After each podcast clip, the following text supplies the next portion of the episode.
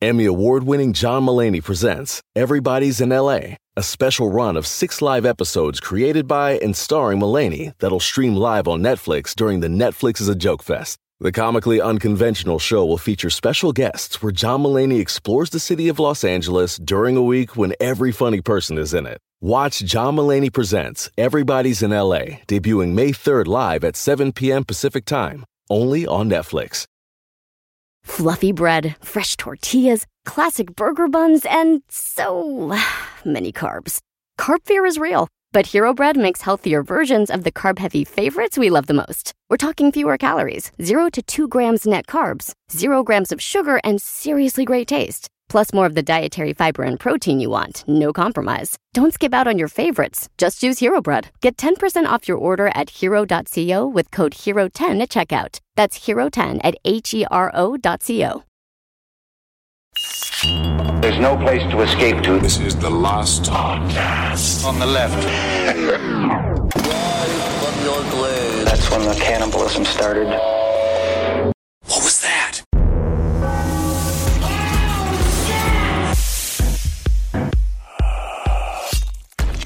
Hey, when it comes down to it, big ups to John McAfee. See you in heaven.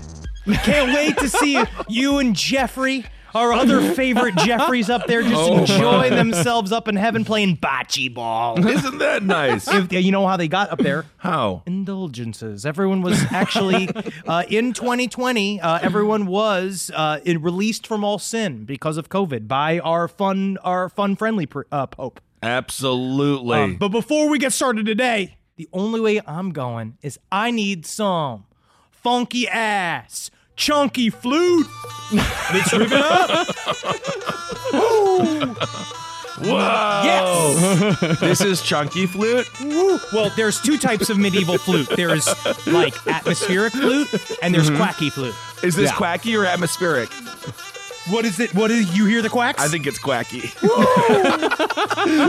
to the last podcast on the left, everyone. I am Ben, hanging out with Henry and Marcus, listening to some wacky, quacky flute. It's not so bad. It's kind of good. I mean, I'm dying. I'm dying. I could die to that. it's kind of fun, man. Look at these guys. They got fun hats. I wish you could see here. Here, Kissel, look. I love these guys. They're dressed so cool. Man, that's man snoods. Oh my God. It's funny to see people who've been married for 30 years but are also virgins. That's cool. All right, everyone. Thank you so much for joining us today. We have a super exciting episode. We're on to the Black Death Part 3. Is this a super exciting episode, It Marcus? be. because when it comes down to it, dog meat, I was going through this outline and we, we did a lot of research today, and it seems Mm-hmm. that there's a lot of burning humans in this episode. There's quite a few burning humans. There's a couple of grilled humans. Uh, there's a lot of bludgeoned humans. Uh, this is gonna get very, very fucking violent. We're gonna in this episode. We're gonna get into the larger effects of the Black Plague on medieval society uh, and just how badly people really lost their minds. You could skewer a person, and I think human meat would go well with a little red, uh, a little red pepper, and then you know what? Maybe a little pineapple because of the ham texture. Well, it was weird because I was just about to say that because we are so close to ham and pork. We honestly Mm-hmm. probably would taste very good with some like very stewed, like stewed fruits. Like if you Mm-hmm. did a baste, like if you did a long like sort of braise of a human thigh mixed with pineapple and Mm-hmm. apples and stuff, that actually might be really nice. All right, Oh, let's yeah, get into yeah. it.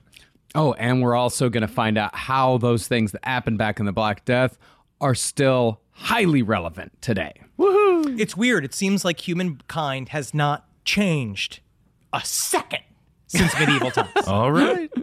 So, when we last left the Black Death, Yersinia pestis had made its way to mainland Europe through Italy and was quickly spreading from city to city and country to country, wiping out large chunks of the population wherever it went. This, of course, begs the question as to how the plague was medically treated. Because while this was still the Middle Ages, it wasn't the Stone Age. And in the grand scheme of things, the Middle Ages really wasn't that long ago scientifically. And even the people of the medieval ages. Like if you read that book, The Time Traveler's Guide to the 14th Century, it is it, you can really put yourself there. Humankind really hasn't changed a lot. And there has been some pushback on the idea that people during medieval times didn't bathe because there's a lot of scholars that are now saying that they did, that obviously bathing was a part of some groups. And I really think that's what's important to remember Yeah. about medieval times. Like, like now, there, there was styles of living. Certain Yeah. groups were cleaner than others. Certain people liked bathing. Like if you look at France, like just bec- every one of these countries, France, Italy, we now know them as one big country. At the time, they were all little provinces and holdings and little mini countries in and of itself. So they all had their own customs. Like the south of France, whatever it was, was like the liberal side, and then the north of France was the super conservative side, and they ended up really fucking up a lot of shit. and they all bond over the smell. I was in Williamsburg, Brooklyn for 15 years, and I'll tell you one thing some people don't bathe there. Isn't that nice? That's cultural. That's cultural. Well, in this period, physicians were beginning to use scientific methods to treat and diagnose disease, although the methods were certainly hit and miss as far as effectiveness went. Nevertheless, the beginnings of scientific treatment in modern medicine laid in medieval times in what was an early form of urinalysis. Yeah, dude. Okay, what's that? Uh, It is pee science. Baby science. In a nutshell, a healer back in medieval times would have their patient urinate into a bottle, bucket, cup, or jar. Sure. The healer would then observe and sniff the patient's urine, which would lead to a diagnosis. Oh my god, and a whole series of new fetishes. I'm, I'm getting notes of pulled pork. I'm getting notes of cigarette smoke. Mm. Are you my father? Oh my goodness, it's Johnny Applebee's. And while this sounds stupid, some early urologists were actually quite the piss sniffing experts. In one old German story, it was claimed that the Duke of Bavaria tried passing off the urine of a pregnant servant girl as his own for whatever reason. Let him have his thing. Was it a drug test? What the hell was he doing? Was he trying to get a job at Wendy's when I was 16? Perhaps it was a test to see just how good this man's piss sniffing skills really were. but after just one sniff, the urologist declared that the Duke of Bavaria would soon perform a miracle and give birth to a healthy baby boy within the week. Uh, it's because I chose to be a father. I chose to be a father. My oh, my doctor is Danny DeVito, my friend, my short friend. wow, that Arnold Schwarzenegger impression, much like you physically, is just not like him.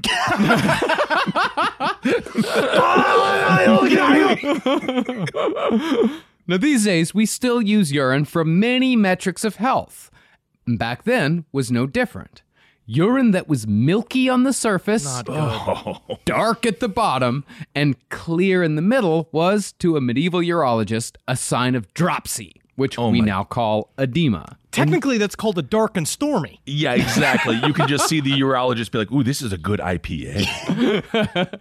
However, should that milky urine turn ruddy, that dropsy had surely turned fatal. What does that mean, milky to ruddy? Yeah, what Ruddy does ruddy like- mean in this circumstance? Red, blood colored, uh, rusty, you know.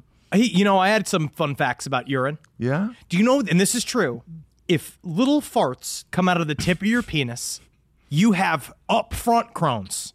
That's not a urine fact, that's a penis fact. Is that even a fact? It's if you, and this is me. I'm looking. This is men's health. It says here. If, it says air gas coming out. The, if you go, if you make little farts and there are bubbles and farts coming out of your dick when you're pissing, you have Crohn's. But I guess it moved to the front. And then also they, they really say a lot of it. Yeah, foamy urine is also not good. Foamy urine means you have soap in you. Okay. Oh God, yeah. And red urine, you know it's bad. Do we really it's have to ask the doctor if you're pissing pure red?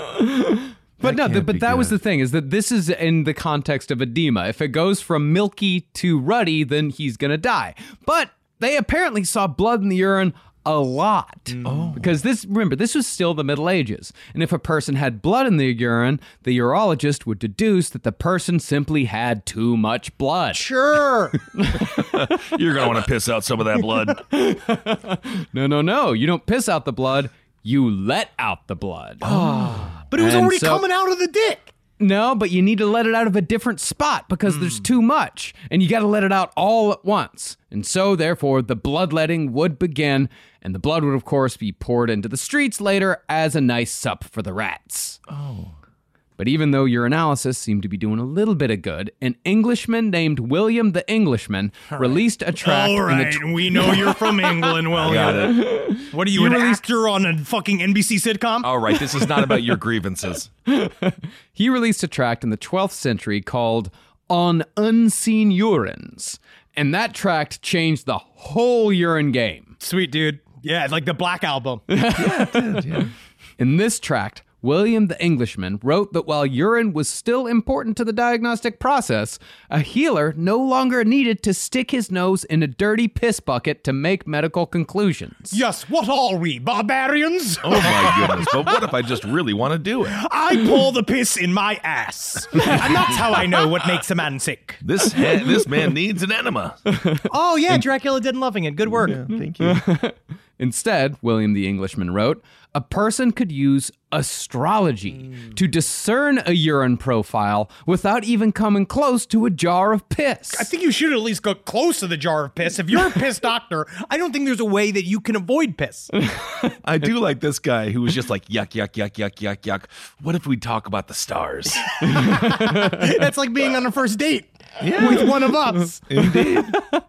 And so, for hundreds of years after, astrology was a large part of medieval medicine, and it played a huge role in the way parts of Europe reacted to the Black Death, France especially.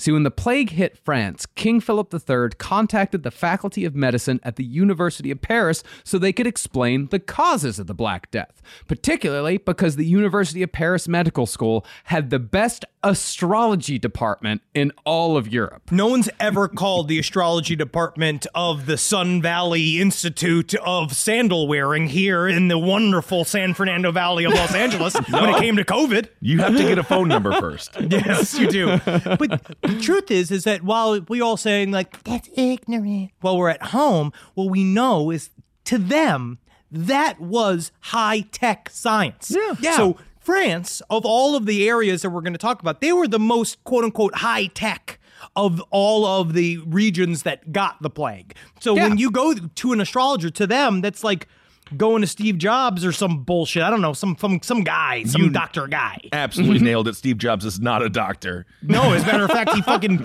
Didn't do it. he ate leaves and then he died of pancreatic cancer. He could have lived. He was a billionaire. I know. No, the, the astrologers had all kinds of fun accoutrements. They had the telescopes, they had the, the sextants, they had all kinds of shit that they would use to look at the stars and to see where each planet was. Okay. And these professors, men of science all, told King Philip that the plague came about because the three higher planets in the sign of Aquarius, Jupiter, Mars, and Saturn, had come into a specific conjunction. Conjunction. And their honest to God scientific belief was that the conjunction of Saturn and Jupiter brought about the death of people and the depopulation of kingdoms. And since Jupiter was also in conjunction with Mars, that depopulation was brought on by pestilence, Pestilence. i.e., the Black Death. Okay. Pestilence is still the fucking most metal way of saying everybody got sick. It does sound like a really cool dark flower too. Honestly, yeah. Re- listen to Prequelle, the uh, Ghost album. It's all about the Black Plague. It's fucking damp. All right. Now, these planetary alignments were believed to have created what they called miasmas, hmm. which were concentrations of fetid air and noxious vapors that entered through a human skin and disrupted their humors. The only smell that's ever interrupted my humor is the dumps that Kissel has taken here in the studio. Come on, guys. Wow, you're on fire today. Come on, Holy you hell. I can't believe you went there. You go there. This wow. is a real shooter's gallery. This is insane. Roast mode. As far as what humors were, medieval doctors, working off of what the Greeks already established, they believed that the universe was made of four basic elements fire, water, earth, and air. Can you oh, please say it properly, like we've known from the 80s? Fire! Water! Earth! Ah, Where's Heart in there? Where's that dumb guy that nobody gave a shit about with the have monkey? no idea. Building off that, they deduced that since the universe was made of four elements, then the human body must also be made of four elements. And these four elements were the humors. In no particular order, the humors were black bile, yellow bile, blood, and phlegm. Yeah, that's all I need. That's all the juices I need. That's not nearly as cool as fire and water and everything else. no, it's black bile, man. Black bile? Oh, black bile and phlegm? That's fucking great. And all four needed to stay in perfect balance if one wanted to live. And while it is dumb, there's a certain logic to it that tried to explain common maladies, both physical and mental. Too much yellow bile, you're choleric, meaning you're bad tempered and angry all the time. Too much phlegm, you're phlegmatic. You're coughing, shit up, you're dying. Too much black bile. I mean, you're coughing shit up and you're dying. Is that supposed to just be like my attitude? Or is that a thing that's actually happening to me? it's something that's actually happening to you. Some are mental, some are physical. Too much black bile, that's what causes depression or melancholy, as they called it back then. How do you get it out of you? Uh, purging with the bile.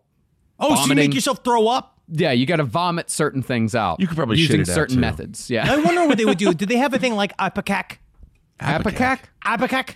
Apicac. What's apicac? Ipecac- I have no no fucking clue what you're talking about. Ipecac is a thing Are that you, you, naming take. a new dog? No. Apicac, come here. Apicac, off the woman. Get off that woman. Ipecac, I believe, is a thing that you take to make yourself throw up. Oh, a, a purgative? Sure. I have no Apicac. Here we go. Ipecac syrup. I'm looking at it. This is the first time I've ever heard that Sir, term. You've said it like Apicac. eight times. I think Whatever, with man. you know, I think Dookie probably. I, I would imagine. I don't know for sure, but I would imagine with phlegmatic, you do vomit that, and with black black bile sounds like something that comes out of your ass. So I Yeah. guess you, Okay. you shit until you're happy again. You throw the phlegm, you poo the bile. Honestly, mm-hmm. sometimes that shit's the only thing that makes me happy. Absolutely. But it does seem like the most common imbalance was too much blood, which led to massive amounts of bloodletting. If you took Richard Chase and you brought him to the 1300s, he would become the head of the surgeon school. That is a very scary truth. Furthermore, humoral theory also played into the qualities of all matter hot and cold, wet and dry, because everything observable to the medieval scientist was either hot or cold and wet or dry. I mean, I'm either hot or cold and wet or dry, depending on where I am. When I'm at the pool, honestly, I could be all four, depending on what I'm doing and how long I'm there. I believe it. These guys sound like a bunch of apicox. Uh, shooter's gallery. Some nothing but the best for you guys. Absolutely. Medically, blood was hot and wet. Black bile, on the other hand, that was cold and dry. Okay. Yellow bile, that's hot and dry. Phlegm, that's cold and wet. And I would say Oh. uh, black bile is chaotic evil. Yellow bile is chaotic neutral. Okay. Phlegm, that's lawful good. I'm going to put that, that there. And then what was it in farts? Blood, is mm, blood is the DM. Isn't In the that end, we all have blood, and we need blood. Yes, Travis Morningstar described my touring as uh, as chaotic evil. Yes, Yes, which I still don't fully understand. I'd say that. Yeah, yeah, sure, yeah, yeah. It was mean spirited though. Well, as far as how all this played into the Black Death, doctors believed that people were more likely to catch the plague by inhaling corrupt vapors emanating from diseased bodies in hot, humid air. That's hot and wet. Okay, that actually kind of makes sense. Sure. Ergo, one could protect themselves from the plague by keeping their air cold and dry or hot and dry. And in this, the doctors were accidentally correct in spite of themselves. See, Yersinia pestis does actually do best in a hot and humid environment because it's a bacteria. So when the weather is hot and humid, the Black Death does spread faster. We also know it lines up with the Tarbagan marmot. Uh, Yeah. their breeding season and the gerbil breeding season. So it also Oh works out at the same time. But we, we will say too, that human beings, while they the, these all sounds ignorant and it's dumb, right? All of this doesn't make any sense. But humans still had the same modern mind as we did. So they were Yeah. constantly looking for patterns. So up until this point, this is their way of sort of sorting what they have just observed over now hundreds of years, like since the, the Romans and the Greeks, because they did kind of elementary medical science as well. And they've Yeah. been And the, tracking Arab- this. the Arabs as well. Also, like the Middle East, they also were de- they took a lot of stuff from the Middle East as well. There was a Well, lot of people working on it. when we went to go kill all of them for 200 years for a thousand years from the year 1000 to 1300 for the fucking during the the uh during the Crusades. Yeah, I was gonna say the charades. Oh, yes, the charades. I love that game, charades. No, man, we said crusades. Oh, no. Snap, snap, snap, oh, snap, snap. man. But we went over there and we went to go kill them all, but then we also learned a lot. That's right. which That is- was that two-year Pictionary we had with them. yes. But you know, they also this logic also led to some really dumb shit places because they thought if the plague is spread in hot and wet environments, that it must be related to blood, which is hot and wet. Therefore, the plague can be treated by bloodletting, but that only killed the patient faster. It really did, man. I was watching um the seminal movie about the Black Plague, uh, Season of the Witch with Nicolas Cage and Ron Perlman. And I say Nicolas so- Cage yes, show respect, please. because he is only about 30 pounds overweight in that film. And you can definitely, he barely fits into his armor. But it's nice to see him swinging a sword. I like him getting work. I like him out there. Um, That's one of the only movies that I've actually uh, fallen asleep watching in the theater sober. Season of the Witch is one of those movies where it is so bad it's great, but it's also super boring, but also really fun. It's Yeah. you know what's great about that movie? It's the first 15 minutes and the last 15 minutes. In the middle of it, not good. Well, you see people getting a paycheck. Yes, yes, you do. But it's I believe it's Christopher Lee's final performance. Oh, is that mm. And right? he's dying of the plague in that movie, and he does a great job because they put big crazy boobos all over him and shit. But you do see it cuts to Nicolas Cage because for some reason Nicolas Cage and Ron Perlman are both acting as if it's 2017, and they're not associated with the time period they're within the plague. They are men apart, but they look at the bloodletting because they look over and they see the trays of all the blood because they would just do it onto plates, right? Mm-hmm. Essentially, like it's not into bags and shit. It's just blood everywhere, and you see Nicolas Cage go. These ignorant doctors, they don't know how to fix this man. Meanwhile, just being like, you are not I didn't I don't even think that you did the stunt of taking the step into the room. I want to say that there was a full stunt double that went in and just holds the sword for you and then you step in and go, "Yeah." Like that's it. Whoa, that's all he's got to do. The movie was so bad that not even seeing it with like our resident medieval expert, I went and saw it with Jared Logan, and even he couldn't make it fun. Like, he is a medieval expert. he is. Yes. Now, these medical deductions, both good and bad, were mostly the work of men who called themselves the New Galenists, who were all pretty much working out of Paris during the plague. These men were building off existing work done by Greek and Arab physicians a thousand years earlier. But by expanding on those ideas, these men were laying the foundations for modern medical practice. This is where it all begins. When they were sexually assaulting their patients.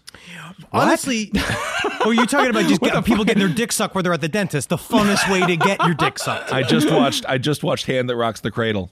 Oh, God. okay. That that would be said- helpful to know beforehand. yeah, No, that was a weird. that was a that reference. weird, wild accusation against medical professionals.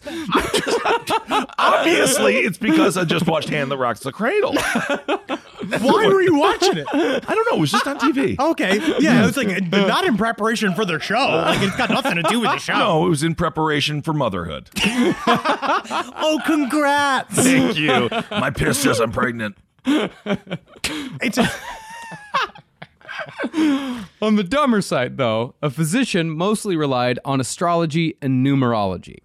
Concerning astrology, a treatment would be prescribed based on when the patient got sick, because hmm. the alignment of the stars and the planets would tell the doctor which organ was causing the trouble. I appreciate what you're doing there, sir, but if you could just look at the guts. The, the guts are the problem. I see you looking into a telescope, sir. If you could just.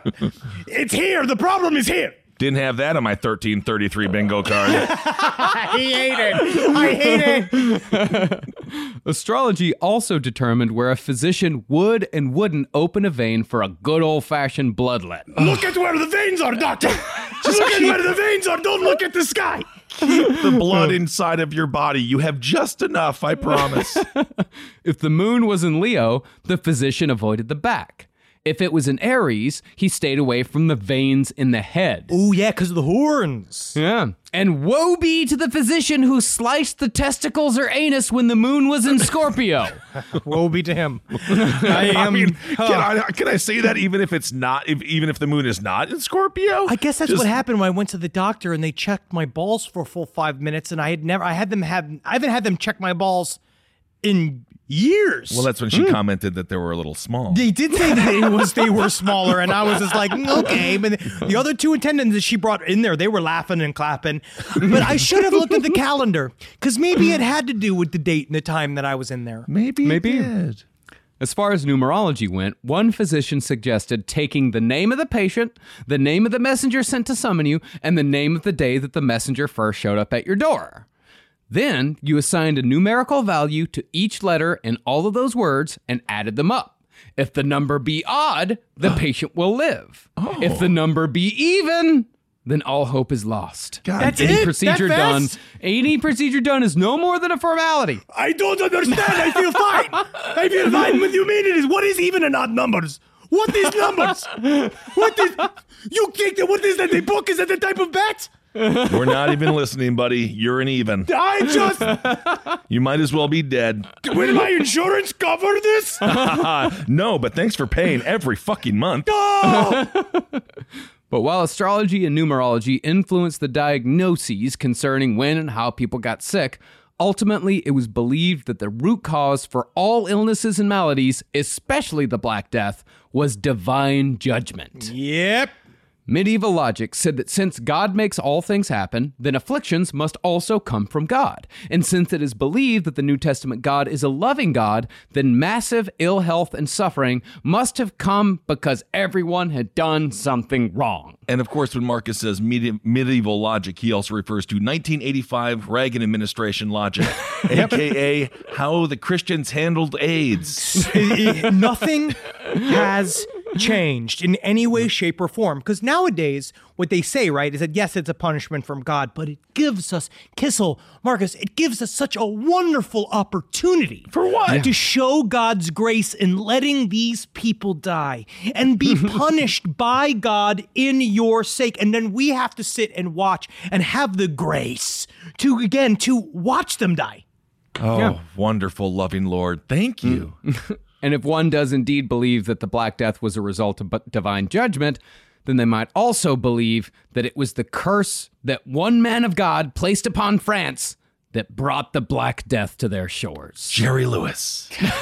this guy, though, if there was a person that could curse all of France, I believe it's this guy. This is mm-hmm. one of my favorite stories in history, and maybe one day we'll cover it in full detail. oh, I'm so excited for so all ha- of you. You guys are such fun little history nerds. This is nice. I'm mm-hmm. cool. I, you are cool. I took a skateboard here. and It was hard on the highway. Did you? God, everybody was honking sure they were. because I had to walk with it. Honestly, I'm Yeah. not good. I'm not good at balancing. No. but- For this curse, let's go more than 30 years before the Black Death's arrival to March 18, 1314, when the Grand Master of the Knights Templar, Jacques de Molay, was publicly executed in France.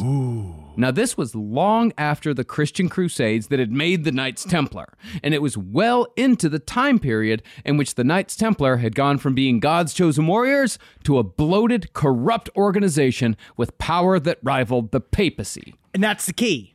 Their money and their power rivaled the papacy. Wow. So they the papacy doesn't like competitors. No. Neither do the kings and stuff like that because the kings were having problems with the papacy because Mm-hmm. this was involving the entire breakdown about whether or not does the pope control every priest in whatever country of, that they are in or does the king control every pope and every priest that's in every country that they are with. I'm just going to take this remote control out, hit fast forward, and then can you finish up, please, with Yeah. the 15 hour history of the Catholic Church? it's interesting. We should do an entire series on the Catholic Church. Well, it I is interesting because the, these exact problem, you know, these exact things that they claimed way back when in 1314 was the exact same shit that people were claiming about John F. Kennedy in 1960. You know, when he was running for president. Will the Pope control the president, or will the president go for the interests of America?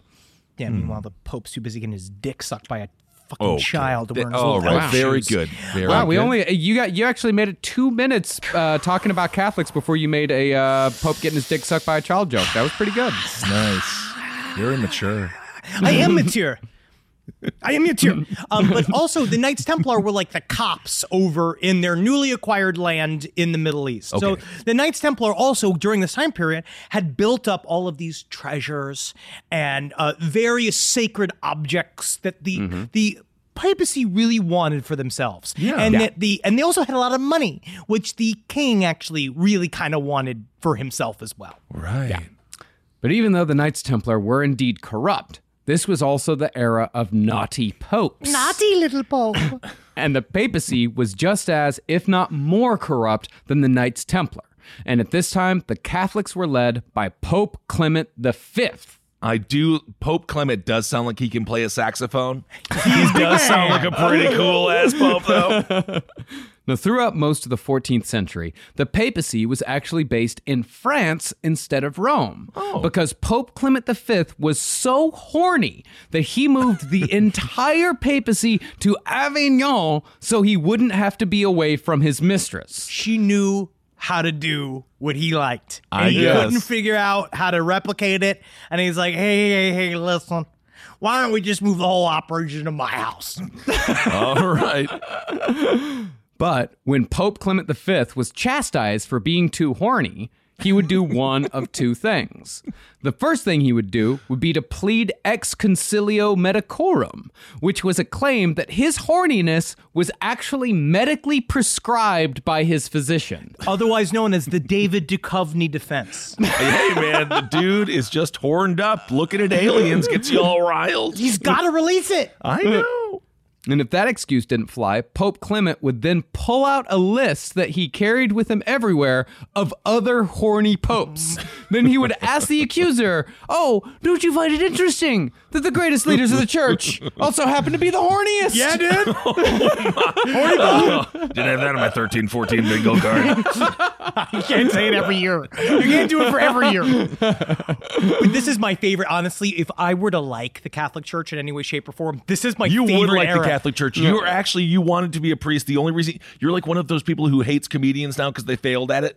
Oh, so no, like you just wanted to be Catholic so bad. It makes but a Satanist. Yeah. But also, ca- the Catholic Church in this point was the most transparent it's ever been. This Yeah. is really when it's just about fucking and money. And they were essentially the cross between Mm-hmm. What's a giant corporation. It's this is nowadays it's it's more about money, but uh, but it's not as about fucking. Now they have to push everybody down because all the priests could actually fuck. We all just fucked back in the day. Inter- but so it was this like the, co- it's a it is a combination of a giant corporation and the mob. May I ask, and perhaps it's far too uh, in depth of a question, and I don't want to derail us, but when did so priests could have sex and popes could have sex in this era? no, like, It Not wasn't allowed. cl- it- yeah, it wasn't allowed, but they did it anyway. Everybody Like, just would- fucked. yeah. okay, Yeah, there was uh, like the the Borgia popes were very uh, sexy, very very Okay. sexy. I, all right. I love a man in uniform. But as it was during this period of Catholic history, Clement V was a big fan of the indulgence. The indulgence was supposed to be a method for reducing the amount of punishment one has to undergo to be forgiven for one's sins. Usually, an indulgence would be given through prayer. But by the time Pope Clement came to power, that method had increasingly become a payoff to the Catholic Church. Hmm. You could be forgiven for your sins by giving them 50 bucks. Oh, yeah, dude. Oh, in nice. 25 gold florins. And they had a sliding scale. For the mm-hmm. depending on how much money that you were worth, you could pay a certain amount, and then it got to a point you could be for anything. And then the indulgence is a coupon for soul hours in the future. So Yeah. no matter what you did, you could be absolved of sins in your life, right? So during the time period, priests could go, they could forgive you of your sins, but no matter what, you still had to serve the same amount of time that you would have done in hell in purgatory in order to get into heaven. What oh. these soul coupons do is allow you to take that time off from purgatory so you can get closer to heaven. Oh, that's Yep. that's nice. It's dumb. Yeah. Yeah, but it's my favorite because it's just like at least we're being honest about this. yeah. But Okay. but this was this was the, the indulgences. That's one of the main things that led Martin Luther uh, to go nail up you know his list of grievances, which essentially created Protestantism. You know, the, this the big big fucking deal in, in world history. This is we just got. I'm sorry, we waded into the high school history swamp. Like we're in here now, and we will work our way out of it. Don't worry. Well, for Pope Clement, there was no specific sin that an indulgence couldn't fix for the right price. You could make an illegitimate child legitimate. You oh. could pay to buy stolen goods. You could just buy the goods. Yeah. you could pay for the right to trade with an infidel, and you could even pay to marry your first cousin if you so chose. Oh, this is awesome. so this is, this is cool, man. This Catholic Church is cool. It'd be kind of cool if if every single one of those like stepsister porns began with you giving money to a priest, him handing you a certificate, with you going like, "Thank you," and Very nice. could. That's great. Clement gave dispensations to nuns who wanted maids. Uh, he gave them to converted Jews who wanted to visit unconverted parents.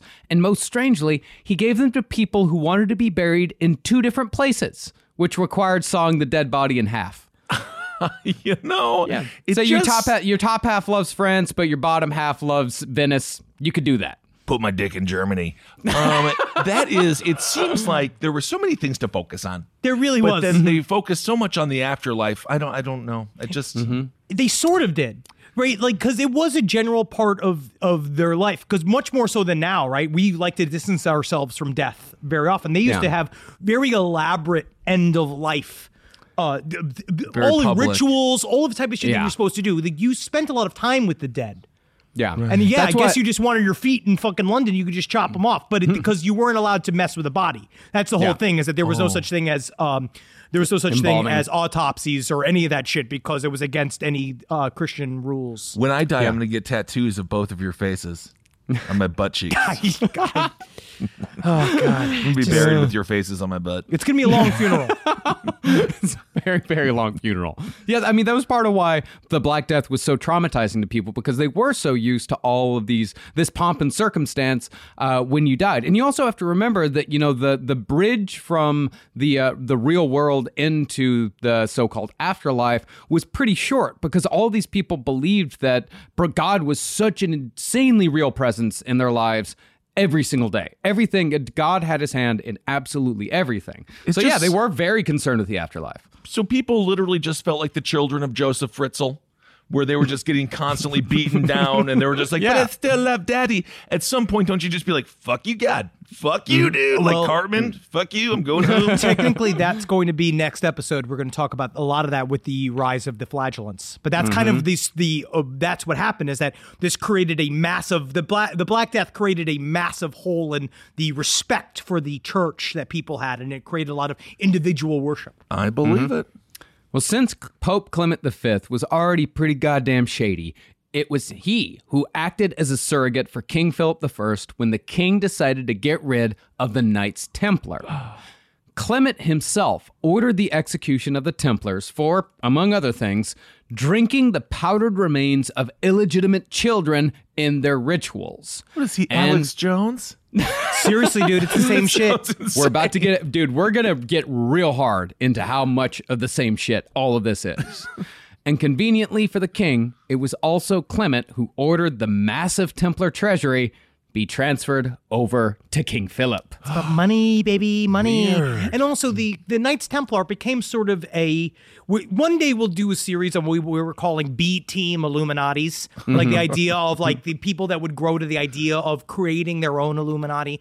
This is the beginning of that. Knights Yeah. Templar, they kind of became that because they were business owners. They started to really run their own shit outside of the church. They people were looking to them as authorities versus other people, and they decided to just cut them out of the deal All right. by also making them a bunch of witchcraft, by also painting them as people that were heretics and witches, which Yeah. is also uh, very often these days. So, once Grandmaster Jacques de Molay was arrested along with all the other Templars, he soon admitted to sodomy, idol worship, and spitting on the cross.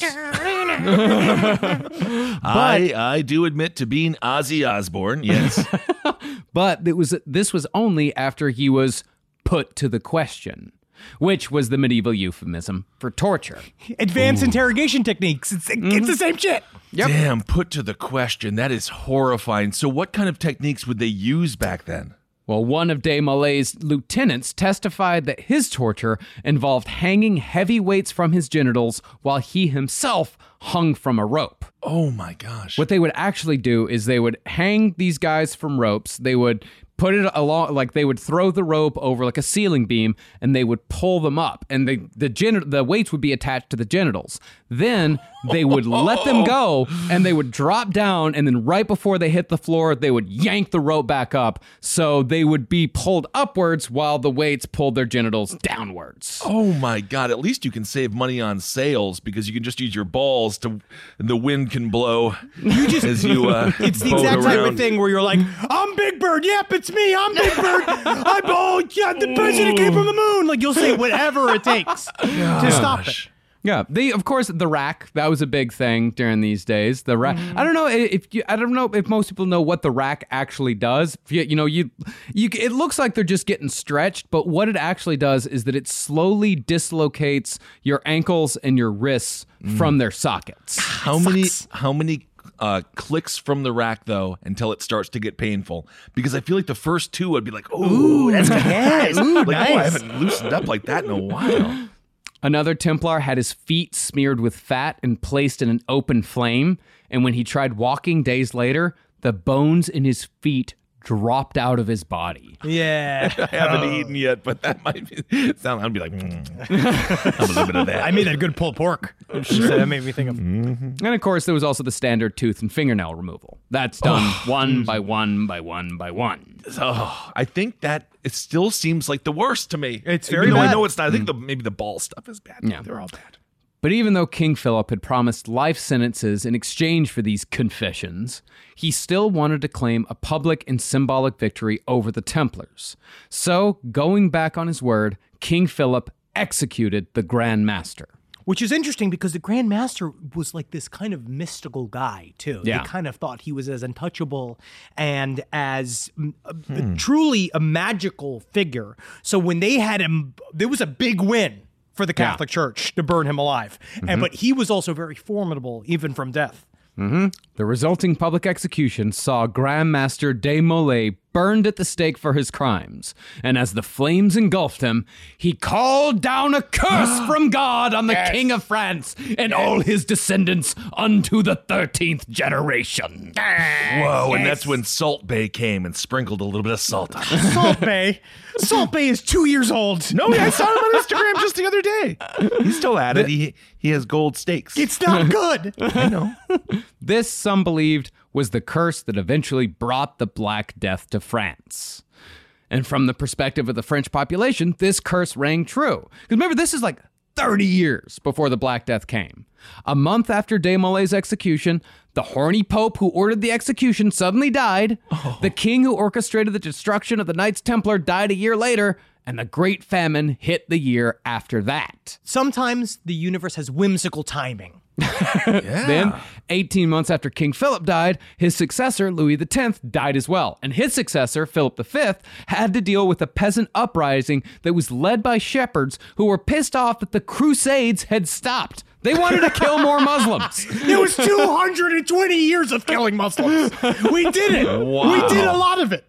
And then King Philip's line just fucking ended. They'd been in charge of France since 900, like 937 AD. And do it you just mean? fucking pop. Just They all died. They all just everyone He died. had, no they more, couldn't he had no more heirs. No Yeah, more heirs. All the all the heirs died. They all mm-hmm. died, and then it's kind of crazy to think that type of institutional family, like because that's really what it was. It was one family line that ran a country for 400 years. There's certain things that I, th- I, I kind of obviously that's the thing about this type of history is that the time links of certain things are kind of unimaginable because Yeah. we still view everything in chunks of like four years, our cute little presidential elections and all that kind of shit. Where like this was a one family that ruled a country for longer than America has existed, and it's already a thousand years ago. Yeah, they are. They are pretty cute elections, huh? They are hmm. cute. Cute.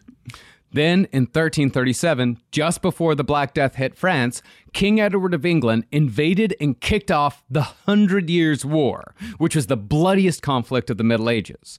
This war, whose first of three phases that spanned 116 years, that first phase had started a decade before the Black Death hit. So when the Black Death hit, they were already in the middle of a horrific war, and the war just made the plague that much worse. And all this perhaps lends a little credence to the curse of Grandmaster de Molay. Yes, yes, That's crazy. Fly from your grave. My sister is the best gift giver I've ever met of any person. It's Jackie Zebrowski. She shops all year thinking about her family and friends and puts little things aside for their birthdays and Christmases. I have no idea how she does it. I don't know how she do it, but guess what? She always wins Mother's Day, but not this year. I'm coming back. Ready to win Mother's Day and cement your reputation as the best gift giver in the family? I'm taking the crown. All right, give the moms in your life an Aura digital picture frame preloaded with decades of family photos. I mean this. We have the Aura frame up in my home. We absolutely love it. I can put photos on it very, very easily through the app. It's fun to do, and the memories keep cycling, and I get emotional. And we filled it with pictures of Carmi and Wendy, and that is not sad. That is celebratory. So you should try it. It's honestly a really good product. Right now, Aura has a great deal for Mother's Day. Listeners can save on the perfect gift by visiting auraframes.com to get $30 off plus free shipping on their best-selling frame. That's A-U-R-A frames.com. Use code LEFT at checkout to save. Terms and conditions apply. This podcast is brought to you by Squarespace. Finding work life balance can be tough, but Squarespace gives you the tools to reach your goals and have time to celebrate. Squarespace is the all in one website platform for entrepreneurs to stand out and succeed online. With the new guided design system, Squarespace Blueprint, you can select from curated layout and styling options to create a personalized website optimized for every device. Get your website discovered fast with integrated, optimized SEO tools. Plus, make checkout easy for customers with easy to use payment tools. And with Squarespace AI, you can explain what your site is about, choose your tone, enter what you need, and get auto generated text. And that helps you save time.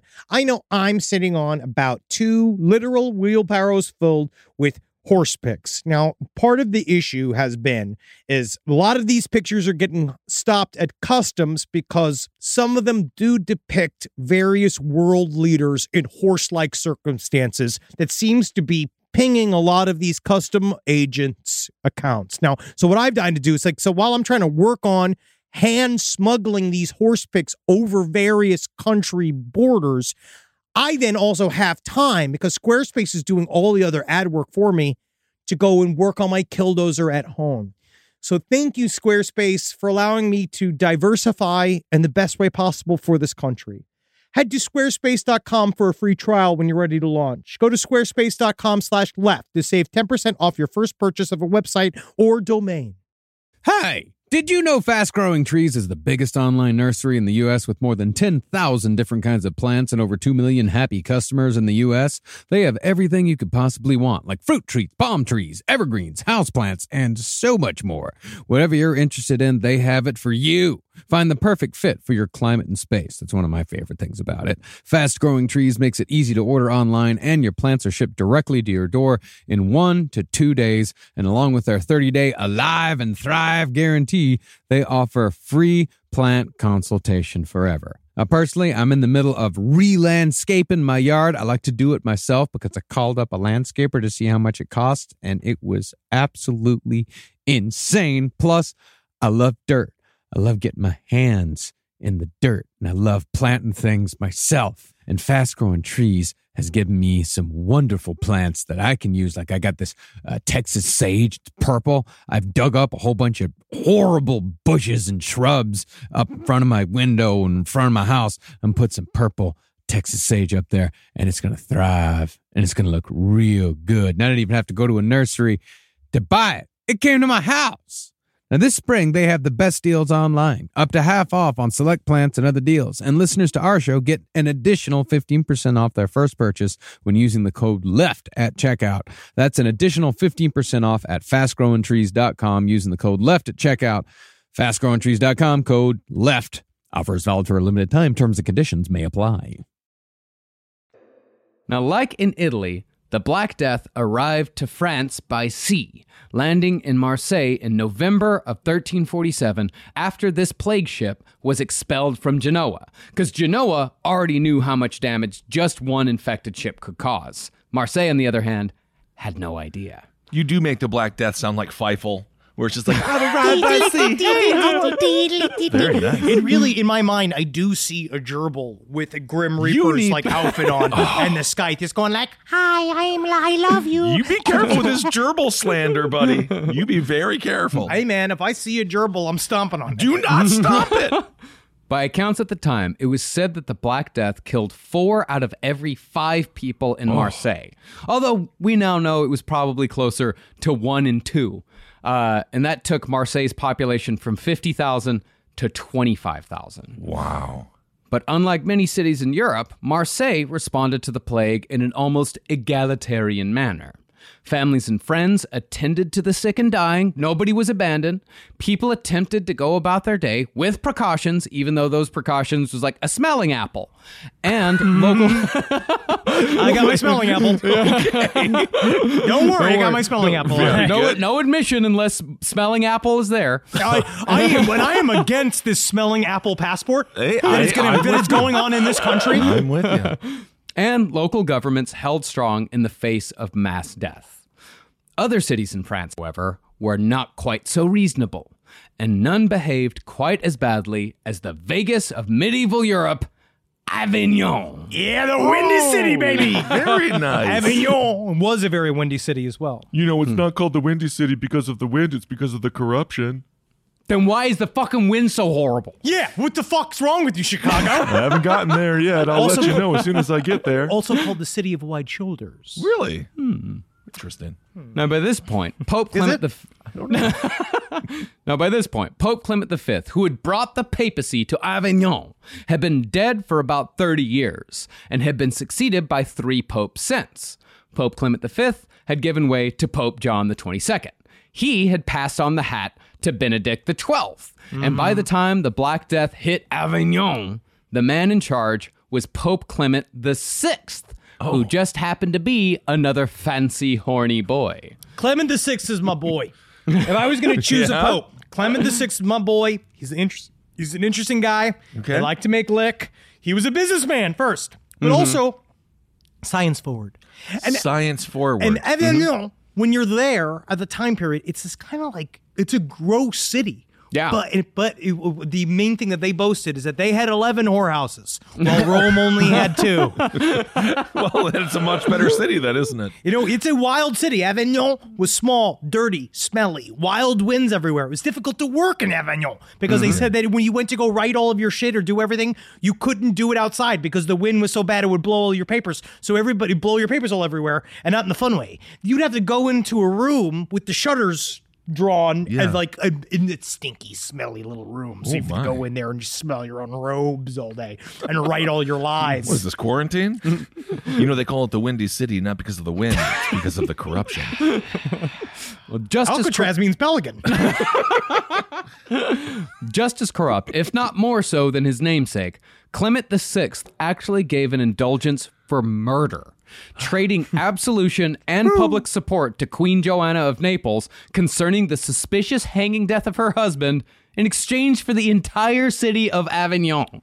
if you want to have a if you're a nerd okay this is for nerds. If you really want to see how time has not changed at all read the story of queen joanna of naples and her celebrity trial that happened in avignon. She was a super hot famous queen that essentially it's it's it's the exact story that, that we were talking about of what they found funny Yeah. she was married to this king right she was married Ugly and she- super hot old right Yeah. he mysteriously died in a in a bad way, right? Where he was fucking, he was was, choking. it was not mysterious at all. Like he was seen hanging from uh, threw a him off a balcony. balcony. Yeah. They threw him off a balcony. He was seen hanging by his neck from the balcony, and then a witness at the scene said that he wasn't dying fast enough, so they saw a fucking silhouette of someone reach up, grab him by his ankle, and fucking yank him down until. Come on, come on, come fucker, come on, fucker. Uh, we've got I like- bocce ball at 1 p.m. I know I'm trying to kill this guy.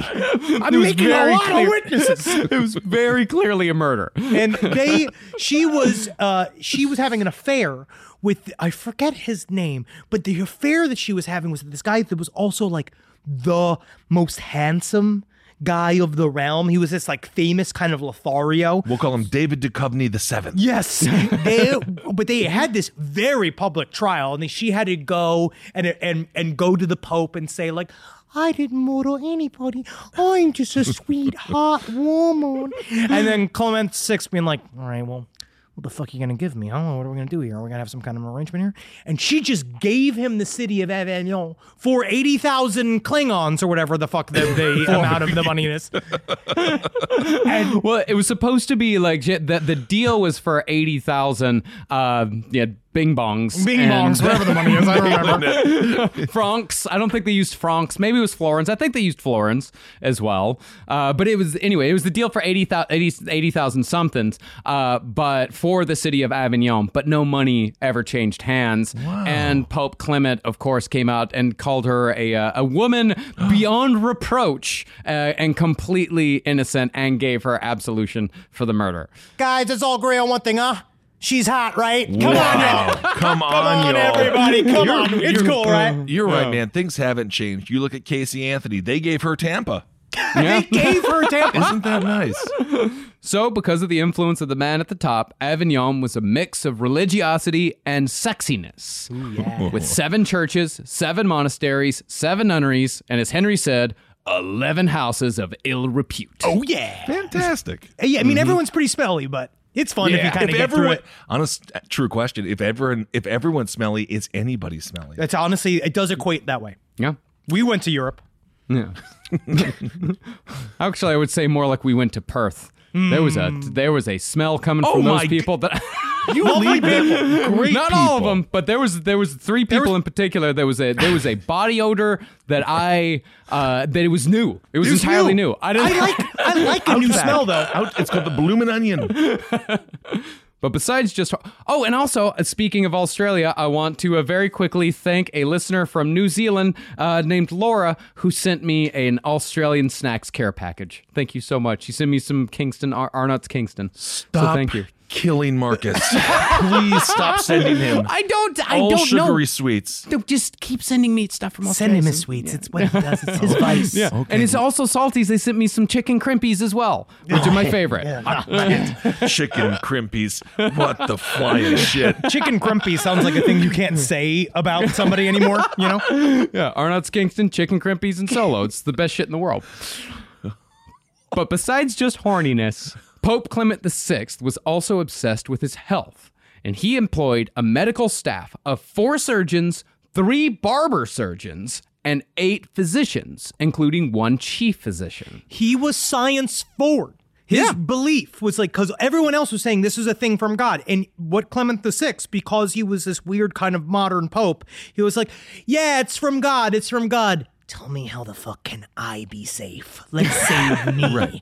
And so he had all of these doctors go because he was really trying to weirdly get to the bottom of it. It's I won't give him a heck of a lot of credit, but Yeah. he did try to say like science can maybe do something about this. Well, he's also, I think he understands that God has nothing to do with it. He's a pope. Yeah. They're And he's past like, they're like, oh, I get it. Yeah, Yeah. we've been lying Yeah. to these motherfuckers for a long time. Yeah, he knows for a fact that the Pope doesn't speak to God. yeah, But while chief physician for the Pope sounds like a plum gig, that man was also in charge of monitoring the papal bowel movements and was required to keep a daily record of the odor and form of each and every turd that squeezed out of the Pope's ass. someone's got to. Do they? I guess so. Do they have to? I mean, I don't know. I don't know. You can deduct that. You Remember that, Kissel. You can deduct that I if you pay for that. Yeah. oh my. And so, since the Pope obviously put great stock in doctors, he took his physician's advice when the plague arrived. Pope Clement spent most of his time during the plague in Avignon sitting between two roaring fires in the papal chamber because his poop doctor believed that heat would cleanse the chambers of infected wet air. And again, this doctor was accidentally right because the hot, dry air kept the chambers free of fleas. And oh. since the Pope wasn't likely to come into contact with the plague corpse, he survived without so much as a sniffle. The only time I've ever wanted to be a pope is fantasizing about that. I like the two large flames on the side. No, just kind of on. sitting there you're doing God knows what. Nothing. Uh, Literally nothing. You go like, um, I'm talking to God from two to six, and you just sit there going like, He's like just doing absolutely nothing. But he is an he's an cool. interesting character because also remember we were talking about about the what helps the plague spread. It's not just being dirty. Like I think Yeah. that that's what we we were talking about the bathing thing. It's not that it, it's about the fleas. It's about Right. can the fleas get to you and creating an environment where fleas love to live. But dirty, but dirtiness attracts fleas. I And agree. not, yeah, that. Oh, no, well, they were dirty. They were Scientifically, like uh, a dirtiness and not washing and not washing clothes and all that, that attracts more and more fleas. So the dirtiness does play a big part in it, but it's not the entire. It's definitely not the entire story, but it is definitely part of it. Hmm. But outside of the papal walls, Avignon was falling into a horrific chaos. 62,000 people died in the first three months alone. Oh my And within the city walls, 7,000 houses quickly went vacant, while rumors spread that the entire suburbs of Avignon were all dead. You can almost see the HGTV show just flipping houses. Oh, plague house flippers. Plague house flippers. You wait until that's a thing. COVID house flippers. Oh my God! This whole family sadly died in COVID, but now we're going to show you this new pergola we built. The 24 hour grave digging soon filled every graveyard in Avignon to the brim. Oh. And as a result, nocturnal pigs. Night would- pigs! night pigs would root corpses from their shallow graves every night until dawn. That's the other. That's the rival gang to the East Side Porkers. Oh my It's street pigs versus the night pigs. And who's got what shift? Depends on where the sun is. Oh my god, I want to be a night pig so bad. You, you are Kissel. Don't worry. But when dawn came, citizens of Avignon would see men and women wandering the streets, coughing up bloody mucus until they died where they fell. That's the one thing the two plague movies I watched so far, which was The Seventh Seal and Season Oh, of the Witch. that's great. It's great. But I forget that a part of the tapestry of 1349 was finding people randomly dying everywhere. That if Yeah. you walked the countryside, like because the Great Famine brought people to the cities, but there were still people out in the woods, and eventually, if they, they would go in and get supplies, they would all die, per- right? Yeah, 90% of the population in Europe at this time was still rural. Yes. Only 10% of the people live in cities. But they got This it looks because like they a- would have to This looks like a job for night pig. Someone, no one's gonna eat these carnitas themselves. Oh, I'm cannibalism. um, but you'd have to go out to the woods, do v- various shit, like traveling between districts, and you just find people dying, just like in the in the road. I do love the different uh, types of research that you and Marcus do, where your reference is the Seventh Seal and Season of the Witch, and Marcus has a series of books. Oh, I read a couple of books. he did. He did. He absolutely did. But you have to also get environment. I get it. I'm with you. But when the corpse pigs became a bit too much to bear, Pope Clement VI consecrated the river, and hundreds of rotting corpses were thrown into the water day after day to float downstream, where they found their watery grave in the Mediterranean Sea. And as it was in Italy, brother abandoned brother, friend abandoned mm. friend, and parent abandoned child. It was truly every man for himself in Avignon. We really have to stress here that the panic that hit when the plague came really changed human society. It's kind the only way I maybe could describe it is like the weird social the, in America, like especially in New York, the idea of like what changed during 9/11, like that type of thing where all of a sudden you're like Holy fucking shit! Everything's different. Like it's Yeah. we, we are we are panicking. It's it sends into a whole thing. The, the plague just fucking it it changed people. We are lucky that the worst it got was people overbuying toilet paper and hand sanitizer. Yes. It could have been a lot worse. After 9 11, No, that was idiots lining up to the pumps in Lubbock, Texas for gas. uh, that was because our president told our parents to go buy lawn furniture. Yeah, I remember. the, uh, the ultimate solution. The only people in Avignon who actually stood by the sick were the poorhouse monks, who spent their days swabbing pustules, cauterizing buboes, bandaging gangrenous feet, and washing blood-stained floors that never got clean. Oh my god. And that is, of course, until all of the monks also died of the plague. Sure. Oh, an after effect of all of the clergy dying is that number one, the first wave to die were the good ones. Mm-hmm. So the ones that were the good priests, the one that you like, the ones that you could depend on, the, the good members of the clergy, they all fucking died first. So Because they actually helped people. they actually Yeah, helped okay. people. And so a lot of priests just fucking ran. A lot of monks, they would just leave. They would abandon their posts. Some of them, in the wake of all this, understood number two, there's money to be made here. So what we can do is start to pay. You have to pay me for me to show up. Also, it's incredibly important for them to get their last rites, right? So they started hitting people up for money, being like, you want me to come? You got to pay me. And then also the standards for getting priests changed. They dropped the age all the way down. They dropped the age all the way down until all of a sudden you have like a 14 year old is the head of the parish. priest? Yes, who's Oh, the head of the parish going like, oh, oh, God, God wants you to give me a candy apple. Well, that's the only time a 14 year that's the only time a priest could have sex with another 14 year old. They're actually 14. Yeah, buddy. Hello. Yeah, buddy. That's, Come that's on. just two kids having Yes, fun. yes. All right, I'm nailing it. But what is truly amazing is that when you compared the response of Marseille, where everyone cared for one another and nobody died alone, to the response of Avignon, where it was every man for himself, the mortality rate was the same 50%. However, the different responses still very much mattered in the grander scheme, because the fear and loathing that Avignon jumped into headfirst had a secondary effect.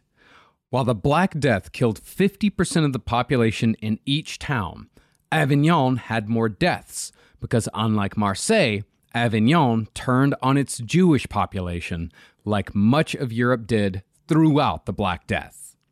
See, Marseille, long known for its tolerance, was the only large city in France and the German speaking nations to resist anti Semitism, which ensured that Marseille's population of 2,500 Jews stayed safe for the duration. Which is also the it showed the cultural divide because the southern parts of France were that they were getting they were hip and they were liberal. And it became this place of a, a burgeoning art world and uh, where you could go and be a, a poet and, and make a lot of money. Like Oh. Petrarch the guy that his whole thing is being a simp and that's like what he does did that mean? he would Petrarch, like the, the term Petrarchian love, which means that it's unrequited love. He wrote these series of poems about one woman that were all his worshiping of this one woman that was married to the person. I think that was Marquis de Sade's like grandfather. I think Mm-hmm. Petrarchian love, it seems like people who only kiss with their teeth. You ever had that where you have like a, Ugh, I when you kiss? teeth. Ooh. Avignon, on the other hand, they made bonfires and burned their Jewish neighbors alive in an oh. attempt to slow the plague. And when that didn't work, they fell into resignation and let the plague run its course, feeling no guilt for having wiped out a segment of the population for no reason at all. That's in, horrible. In France, more than the other places I've read, they really did slide into a complacency, which is really kind of interesting. Like they still had big functions, like that big star-studded trial that was happening during the plague. They traveled in like they were Ted Cruz going to Mexico. Like they they traveled in and acted reference. seriously. They acted like things didn't weren't happening, and they just kind of tried to add. They just tried to add the plague to their normal life. But the thing about the plague is that unlike a certain other type of pestilences, this one would kill a lot of fucking people. Right. So Was th- there- there, would be open death while they're doing like the festivals population. Yeah, Yeah. I mean was- like half of the population. That's is a lot. enough. That's enough. um, what was the rationale for the anti-Semitism? Why did they? I mean, other than was it just political scapegoating? We're about to spend a long time on that. Okay. See, anti-Semitism. You sound thrilled, Kissel. yes. It's fa- I mean, it's it's tra- it's tragic, yes, but it's also fascinating because right now we're getting this is this is the roots of modern anti-Semitism. I'm just so happy that I cursed my TV yesterday. I was like, "Why am I'm even alive?" Because it was like skipping when the uh, when the great game was on. There was a basketball game on, and I'm just feeling better about where Yeah. I am. yeah, yeah, Things are good now. Yeah. Yeah. See, anti Semitism was by no means a Black Death invention, but because a large number of European Christians blamed European Jews for the plague, this time period stands as the second largest mass slaughter of Jewish people behind only the Holocaust. Now, to understand how the Jewish people became scapegoats for something that killed Jews at just as high of a rate as anyone else in Europe, we have to understand how a Jewish person fit into medieval European society. Throughout the early Middle Ages, Jewish people were painted as an enemy of the Christian church, who made it a part of their doctrine to name Jews sinners and to name them as Christ killers, amongst many other accusations. But like being a Christ killer wasn't super cool and rad. No, honestly, being a Christ killer. Oh, it sounds like the name of a bad band. It, it- hmm. to us, it's a really cool band. To them, that was like the highest crime in the world because I hmm. guess Jesus Christ was important. Love that white guy. oh yes, that oh, white Jesus. that white, God, white, white, I white love that super white Jesus and that thin Santa Claus. In fact, so many sins were attributed to the Jews between the 3rd and 8th century that an entire literary genre called Adversus Judaeos was created just to keep all the accusations straight. Hmm. These tracks, with familiar names like An Answer to the Jews, and unfamiliar names like Rhythm Against the Jews, And in that Rhythm? term, and in that in that book, the rhythm really does get you. Yeah, did Yes. C+C Music Factory turn to anti-Semitism at some point? These tracks accuse the Jewish people of committing not only sins, but breaking commandments as a part of their belief structure. Well, they kind of sort of set it up so that they had to. They kind of put them in the position that they were going to no matter what. But we'll get into It is different religions, sure. Well, partly, this was done by early Christians to separate themselves from their Jewish roots. Because as we know from every single cult we've ever covered, nothing grows a new cult and binds its followers to their beliefs quite like an enemy. The medieval church was obsessed with the idea of the Antichrist and that the Antichrist himself would be a dude and that they were waiting for this dude to show up who would be the polar opposite of Jesus Christ, which to them, which I think is interesting, would definitely be Jewish, even though Jesus Christ was Jewish. Right, right. If he was real, which he wasn't. But if hmm. you went, if you wanted to say he started as a Jewish person, and so hmm. this idea that they said that whoever would be, he had to be a Jewish person. So we have to constantly look through the Jewish people to see when the Antichrist would pop up. Oh my goodness. Well, in response, the Orthodox Jews gave as good as they got. They disparaged Jesus Christ as the illegitimate child of a Roman soldier named Panthera. And they also said that Jesus' miracles were tricks and his resurrection was a hoax. Ooh, ooh, hot take. Oh, a hoax. But it also seems like the Jews were just talking shit on the new kid.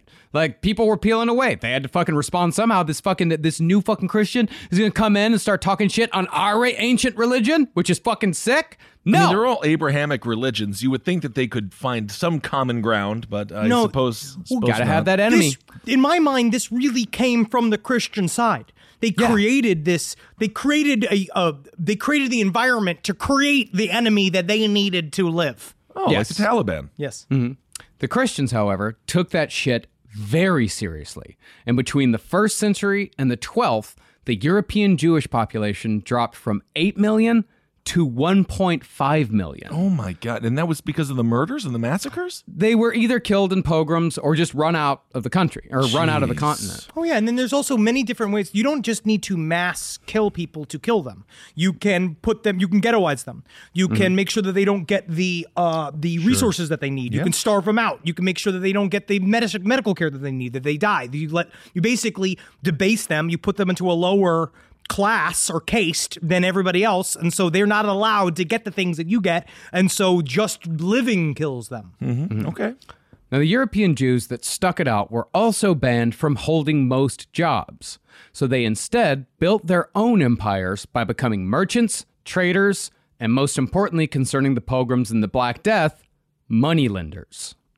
See, Christians were banned from charging interest on loans to anyone. That's known as usury. And as far as I know, it's still something that Christians aren't supposed to do, right? I, I guess so. Actually, I don't know. We're you're not supposed. Technically, back in the day, they made it so it was illegal for a Christian to work in a bank or to do anything like Well, anything not- like the not to loan work, you not to work in a bank. It was illegal to charge interest on the loan. That's And- what it was. Yeah. but that's the inherent business of loaning money. See what I mean? Like it is that You're is how you make money. That's yeah. that's what you do. Mm-hmm. So what they then did was being like, well, we'll, we'll put so, so the Jewish guy, he can do it. You can do it. But then that means no matter what you do, the Jewish person just living the job that you gave them as a society is living in sin. They're living anti to what you do. So you have Yeah. set the scenario where no matter what, we are diametrically opposed.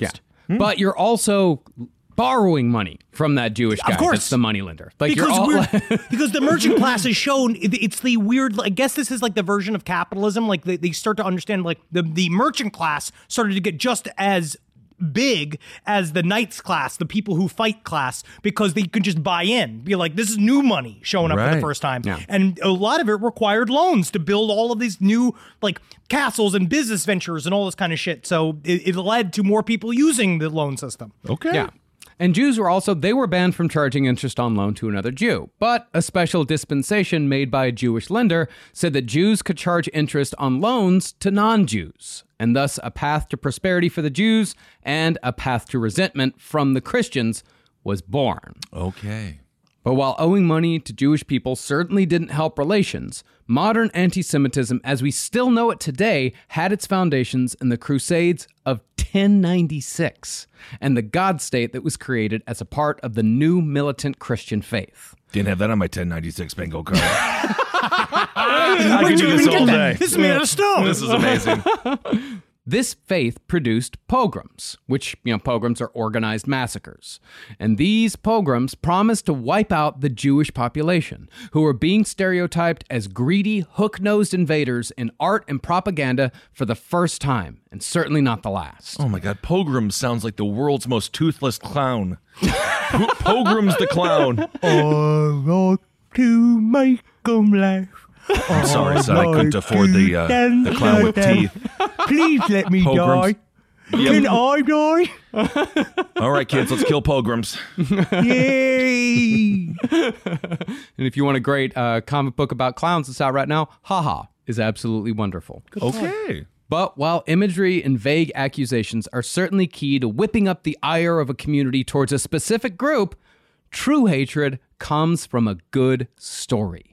And the original Jewish conspiracy came from East Anglia in the modern day United Kingdom. Did they have AM radio back then too? By a ye old Facebook, yeah. Ah, yes. By, by accounts, an apprentice named William had been found dead in the forest with his head shaved and his body mutilated by dozens of stab wounds. From what his mother Elvira said, William had last been seen going into the house of a Jewish neighbor. So the local Jewish community was quickly blamed for this mysterious and shocking murder. In what would be a precursor to tragedies like the Salem witch trials, two local girls who worked for the Jewish families in town came forward and said that a group of Jews had kidnapped William after temple, which implied conspiracy. Hmm. They then supposedly gagged him, pierced his head with thorns, and bound him to the cross to mock the crucifixion. Extreme. it does sound that way.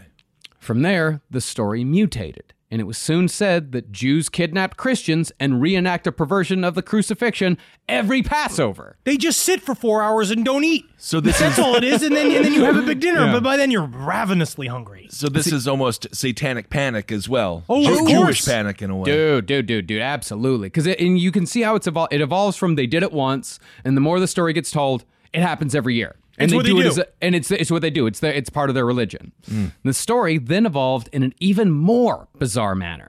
But what's incredible is that this story is still evolving to this day. From what this game at Telephone had produced, it was becoming widely believed that all Jewish people suffered from terrible hemorrhoids because of something, yeah, because of something that a Jew had called out to Pontius Pilate after the sentencing of Jesus. We're a going back to said, Pontius Pilate. on this? Yeah, buddy. Yeah, this goes the- back from the. It I- started the day that wizard died. Oh my gosh. Well, no, it was uh, what it, it goes like the accusation goes back to something that a Jew said to Pontius Pilate. The, the Jew apparently said, his, pl- his blood be upon us and our children. And that gave them the curse of hemorrhoids. But Do Jewish But- people have more hemorrhoids than non-Jewish people? I have a feeling they're just spitballing here. yeah. But it was said that Jewish sages had told their people that the only relief from these hemorrhoids was the blood of Christian children. Mm, adrenochrome. Yeah, Exactly. And therefore, the blood libel legend, where Jewish people are said to drink the blood of J- Christian children, was born. So baby eating has been he- with us for a long time. This is amazing. It's the most Did they have hack any, shit. Yes. any pizza restaurants back then? Uh, this is before pizza. This is before pizza. This is pre-pizza. buddy. Screw uh, going by before Christ and after Christ. Uh, we got to do before pizza and after pizza. this is pre pizza? This isn't a Garfield podcast. Mondays. And from there, blood libel grew from a hemorrhoid treatment to the old chestnut of international Jewish conspiracy. And it was soon said that the Jews sacrificed Christian children in one part of the world every year for no other reason than to scorn Christ. Hear me out, guys. What if they think it's really freaking cool? I mean, it's the most it's the most metal abortion I've ever heard. but this story, now we're in 1348. Technically, we had reached some sort of peace. There was they, they were living amongst Christian society. It was still tense. They always Yeah. talk about there was a tension, but they were allowed because a lot of the papal bulls came forward and they were trying. The papal bulls were issued to say like. We're, we're cool with the Jews. Mm-hmm. And the reason why they said that they were cool with the Jews is because every pope always assumed we'll get them in the end. Yeah. Because they always think we'll convert them. Like Yeah. we'll just we'll get them the old way. Did they even want them Of- converted? Oh, absolutely, they wanted everybody converted. Yeah, more than anything, they wanted them converted. And we'll because get- that's an ex that's extra Christian points. Yeah. If you convert somebody who doesn't believe in Christianity. okay. Live from your grave. This show is sponsored by BetterHelp. It says here I have to talk about something I need to get off my chest, and I guess I can share it here. I, eat mayonnaise for fun. It's a hobby of mine, and it's an addiction. And it's a daily weight on my life. How much I need whipped egg whites and oil crammed into my veins as soon as I wake up. And a lot of people carry around a lot of different stressors, big and small. Some people are presidents, some people are soldiers, some people have to eat mayonnaise, especially with hard boiled eggs, which is what I eat for lunch. But I guess I should share that in therapy because therapy is a safe place to get things off your chest and to figure out how to work through whatever's weighing you down. And what I do is I just add eggs if I have mayonnaise left over. I just continue to add the eggs. But if you're thinking of starting therapy, give BetterHelp a try. I hope they can help me. My God. I hope they can help me. Get it off your chest with BetterHelp. Visit betterhelp.com slash lastpod today to get 10% off your first month. That's BetterHelp, H-E-L-P dot com slash lastpod. No matter what kind of work you do, how you communicate is key. All those emails, reports, and presentations are equally important to the collaboration needed to get things done. And Grammarly can help. Grammarly is your AI writing partner to help you communicate more effectively and efficiently so you can make a bigger impact at work. And isn't that what matters most? Better writing means a stronger impact. Grammarly works across 500,000 apps and websites. You can't escape it. Like the ever pervasive octopus of malice that is the NSA. Grammarly is watching your every move, making sure that you're doing it right. Data privacy and security are woven into the foundation of Grammarly, into the very essence of its nature. Grammarly is a secure AI writing partner, and it helps your team make their point and move faster, because that's the key there. Work smarter, not harder. Yes, Grammarly. You know how many times it saves me from writing a long, rambling, one sentence email at four o'clock in the morning to my beloved employees? Makes me sound like someone who doesn't just have a BA in theater. All right. I was taught how to be a tree. I was not taught how to survive as an adult. All right. My job was to cry in front of a weird Southern man who just told me all sorts of weird stuff about my body. I didn't learn how to write. So thank you, Grammarly, because you're making me the boss I gotta be to motivate my team, to get out there. And oh man, you don't want to mess with them. Thanks, Grammarly. Make a bigger impact at work with Grammarly. Sign up and download for free. Grammarly.com slash podcast.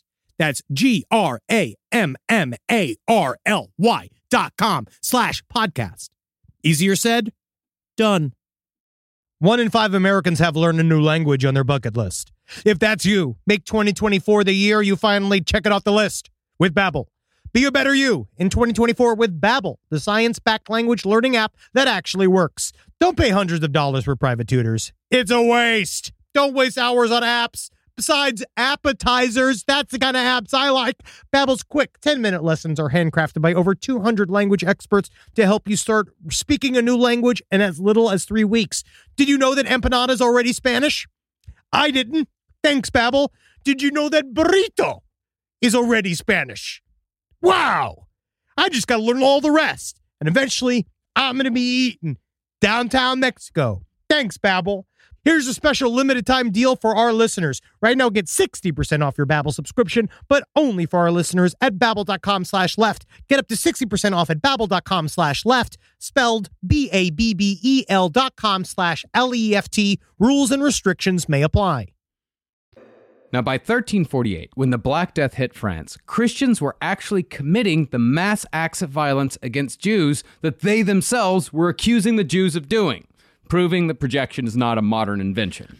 It's always fucking been like this. Whenever someone's doing a crime, they just say someone else is doing the crime, and then everybody believes that the other person's doing the crime because the other guy said it first. Yeah. It's just so ironic as well because they blame Jewish people for killing Jesus, who is Jewish, and then they just go and kill a bunch of Jewish people who are the same religion as Christ. Yeah. it's this, uh, it's insane. Oh, yeah. Every year, European Christians would celebrate Holy Week by attacking and sometimes killing their local Jewish population because they blamed the Jews for killing Christ. And they believed that this was a way to exalt the Prince of Peace. So the Purge isn't just a fun movie; mm-hmm. it was a lifestyle as well. For mm-hmm. hundreds of years. hundreds of years. Additionally, the Jewish people were also hated because, as we said, one of the few professions open to Jewish people was money lending. And a lot of people owed a lot of money to Jewish moneylenders at this time, mostly because of the Great Famine. See, as author John Kelly put it, the average peasant farmer knew next to nothing about anti Semitic rantings concerning the international Jew. But he certainly knew about the interest rate he paid on his loan every month. And he absolutely knew about the leg breakers that these moneylenders sometimes deployed. I would love to see that this is a fucking premier television show. The fucking the money lenders during this time period, like these guys, like these guys going out there and like breaking knees mm-hmm. for the bookies, you know, all these people within medieval society. I think it's just called Goodfellas. Therefore, money lending personalized anti Semitism in a way that the church never could. And as a result, six major outbreaks of anti Semitic violence burned through Europe before the Black Death even hit. Mostly, these outbreaks were a result of the ruling class using Jewish moneylenders as scapegoats for the problems they themselves caused. or happened to them. Yeah. Because of the little optimum. And then all of a sudden you have this the, the, the, the deluge comes and you lose everything. And then you all of this you owe all of this money to somebody. And then you sit and you look at your starving people and then you're like, what if I just kill the guy I owe money to? Yeah.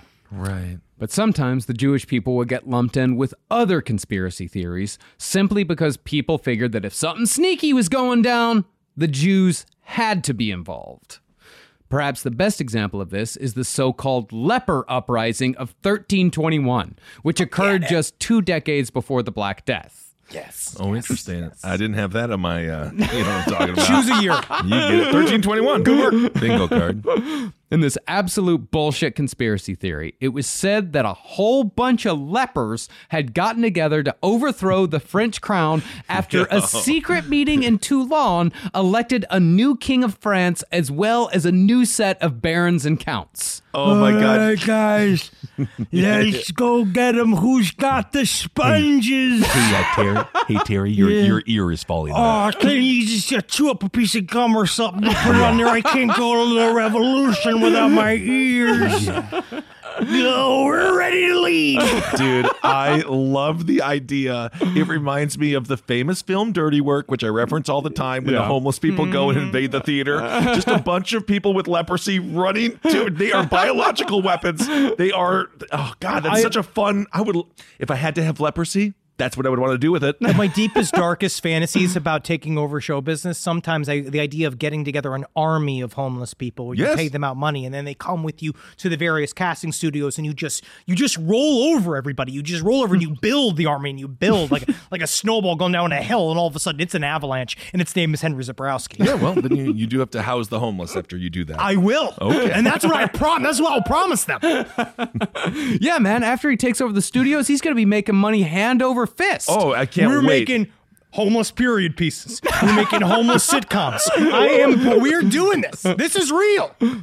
Now, to give some perspective on lepers in the Middle Ages, leprosy was by far the most terrifying disease encountered by the medieval European prior to the Black Death. I mean, gross. I mean, leprosy is still terrifying, but you don't see it every single fucking day of your life like people in medieval Europe did. Well, nowadays there is also because just because of the internet, there's so many ways to like debunk or what everybody wants to have like a hot take and everything. So uh, one hot take I've seen is the like, uh, leprosy's not as bad as it used to be, and I was like, I know that it's not as bad as it used to be, but no. it's still leprosy. Yeah. I Yeah. think it's just because we have like antibiotics and stuff. Yeah, Like, we- can still- if you- treat it now. If you didn't treat it, I think it would be as bad as it I used think to be. it gets bad. You do melt if you don't have medicine. Oh. Well, over a period of years, when you get leprosy, your fingers and toes melt off, your Oh. palms bleed, your body hair and eyelashes fall out, your hands and feet turn to claws, penises putrefy, Oh. and at some point, the bridge of your nose collapses, and a smelly liquid constantly runs from the gaping wound where your nose used to be. yeah, we talked about this, and you get hyper hoarse. yeah. Yeah. That is That's so freaking brutal. That's because ulcers grow on your larynx.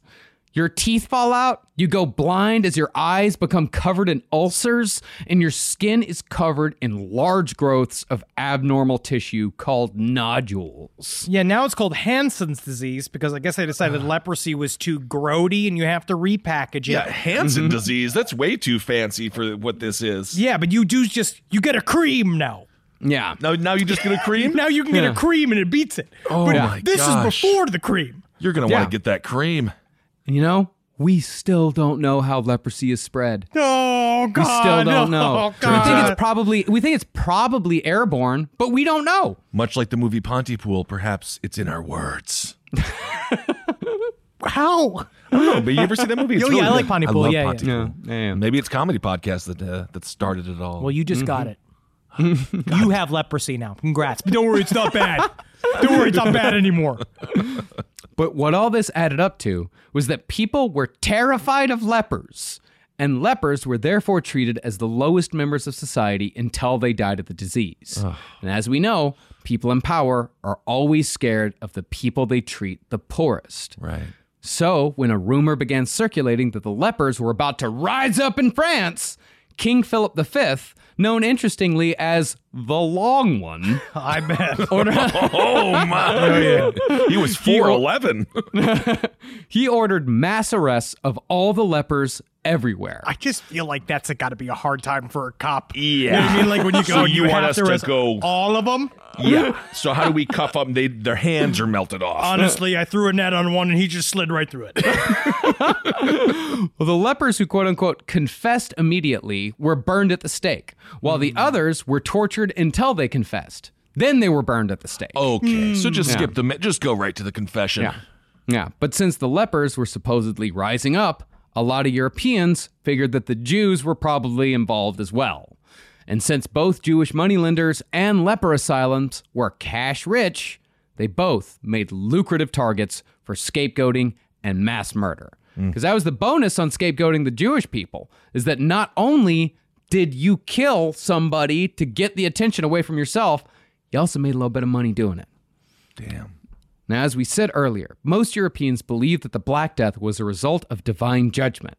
But as we also know about Christians, very few of them think of themselves as bad people. yeah, you remember Dennis Rader went to church every week. Yeah, Yeah. Well, he wrote poems. But the Christians also knew that God was mad at them. And if God is angry, then they had to ask, why is God angry? Why are you angry, God?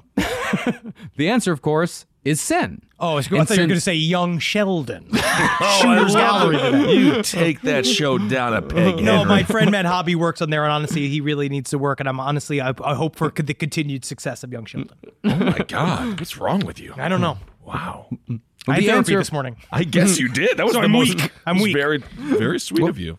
Well, the answer to why is God angry is, of course, sin. Ah. And since this was the worst thing that ever happened, it had to have been caused by the worst sin. And the worst sin, Ben, as you probably know, not believing in God. Oh my God! I thought you were going to say God was so angry because of his raging case of hemorrhoids. He had the Jewish problem. Oh my! so not believing in God is the biggest sin that there is. That's the worst sin that there is. You can fucking murder a million people. Still not as Mm-hmm. bad as not believing in God. yeah, because you could buy a soul coupon that fixes that for you Makes if all you the, want to. Makes all the sense in the world. Yeah. But if you're a European Christian, then you believe in God, and everyone you know believes in God. But the Jews don't believe in your God. And it just so happened that a lot of European Christians owed a lot of money to Jewish moneylenders. Oh my goodness! But First guess of all, what, the- though? They do believe in the same God. Well, of course, they're both Abrahamic but they don't believe in but they don't believe in Jesus, Yeah, who is 'cause- God, yeah, it's the Trinity. Jesus was just the, the guy who spoke. You know what Jesus gonna- was like the president. It's not the It's Congress. Trinity. You know what I mean? He's the guy who talked. I'm torn every day between worshiping money and worshiping water. because you my uh, aunt Carol? So, a lot of European Christians decided to blame the Black Death on European Jews. And many of them figured that even if the Jews didn't br- cause the plague, who gives a shit?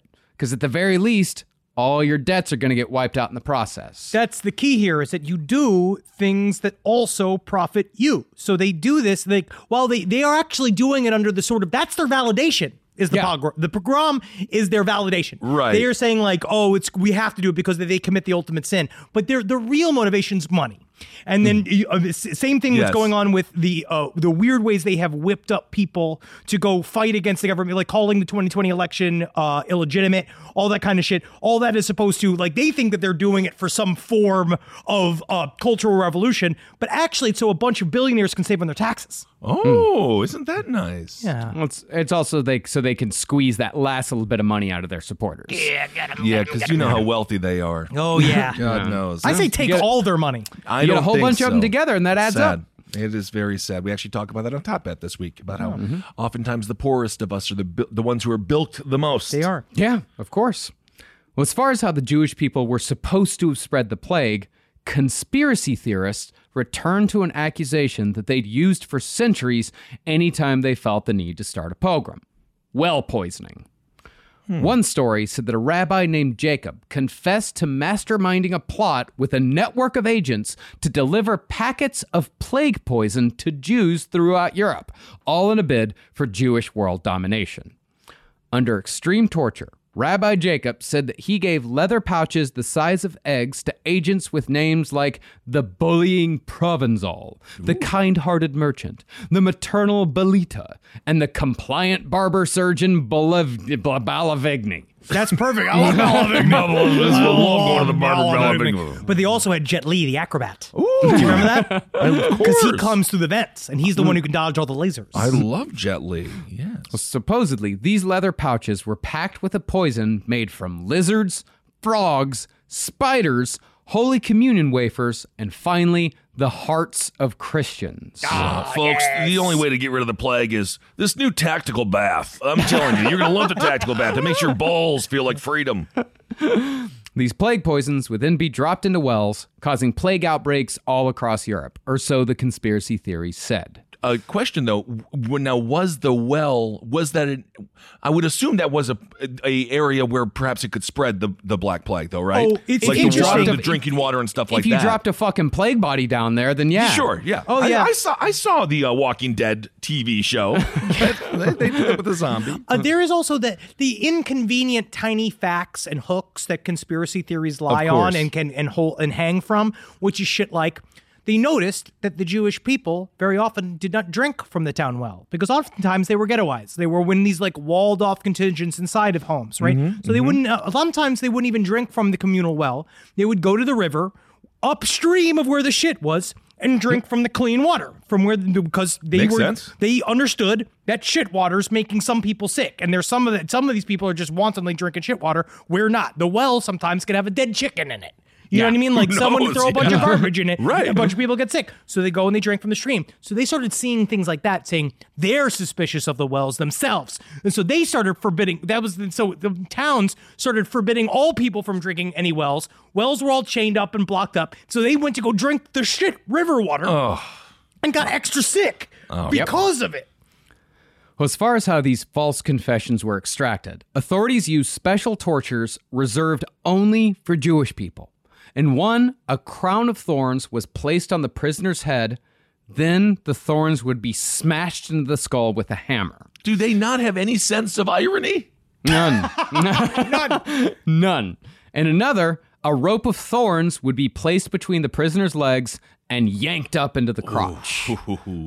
The pogroms that came as a result of these widespread, baseless conspiracy theories were brutal and swift, spreading through France, Sweden, and modern day Germany with a viciousness that rivaled the Nazis. Now, the more level headed of medieval Europeans were quick to point out that if the Jews were responsible for the plague, then they shouldn't be dying at the exact same rate as everyone else. Yeah, like Jews wha- also died of the plague. That's where you don't understand because it's the double cover. It's right? double they cover. kill themselves the same rate so that we think that they're not in on it.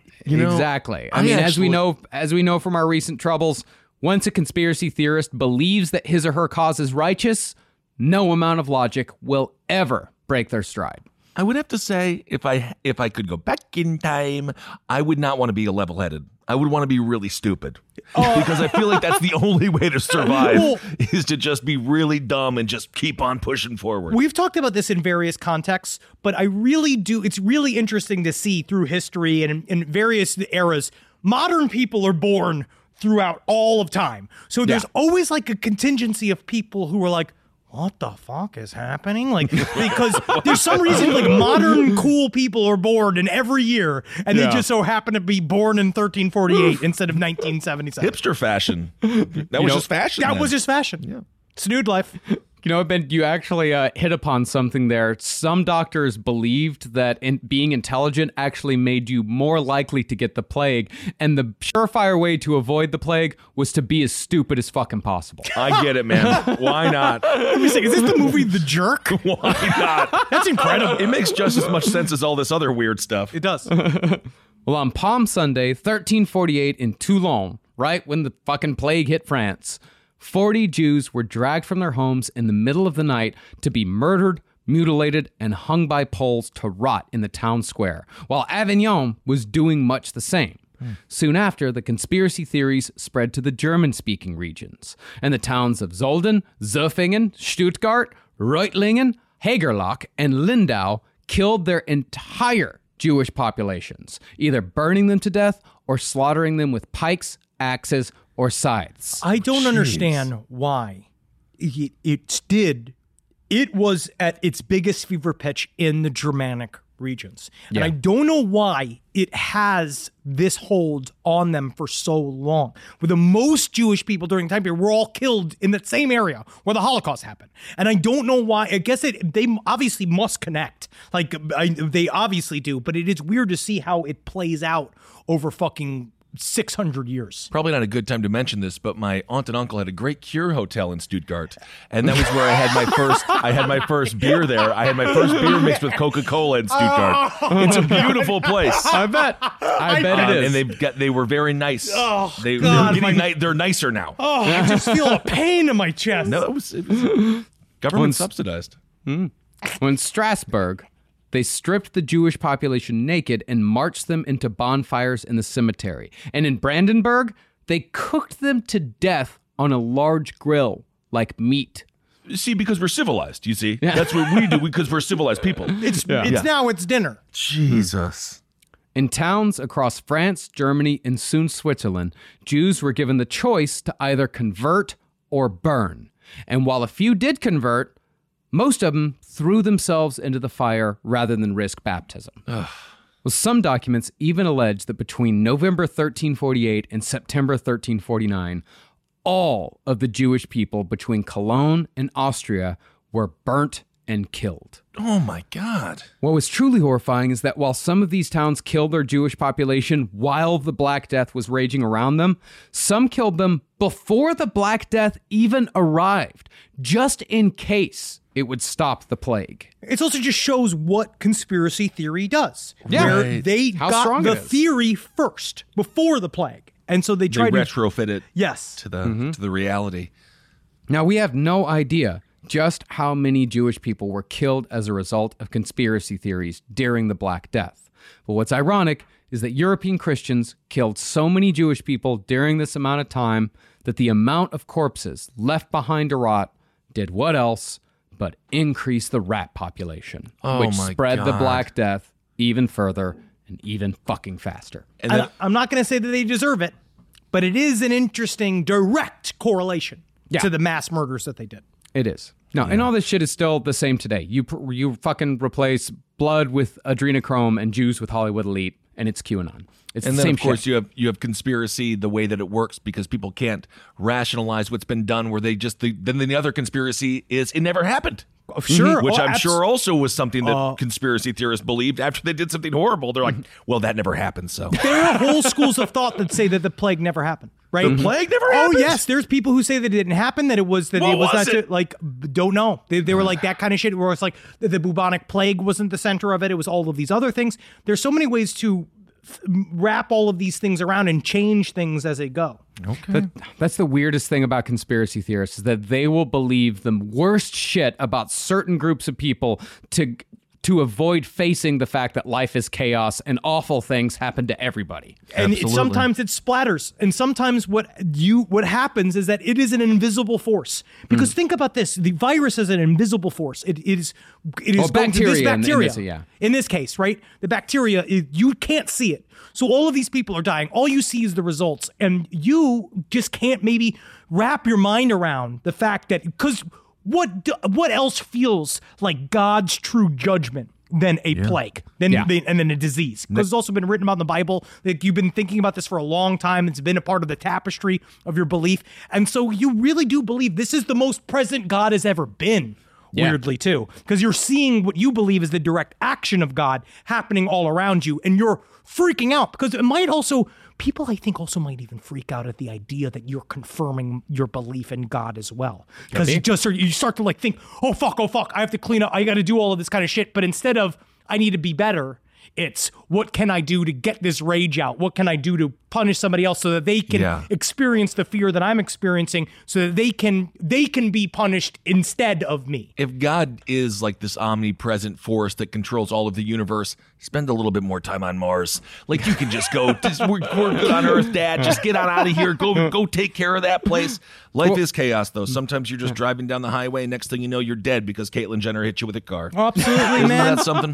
You can win a million dollars, or you can uh-huh. get your dick ripped off by a bunch of chihuahuas. You don't know what's going to happen. you don't know. You don't know. Yeah, I, but it's also like that. This sort of like this anti-Semitism, this extreme violence. It's also a form of laziness, you know, because you don't have to change anything about yourself. You can put everything on another person, and I can make my I can make myself better in the eyes of God by killing somebody else instead of changing who I am and what I do. of course. I mean, everything is just being done by shit covered maniacs.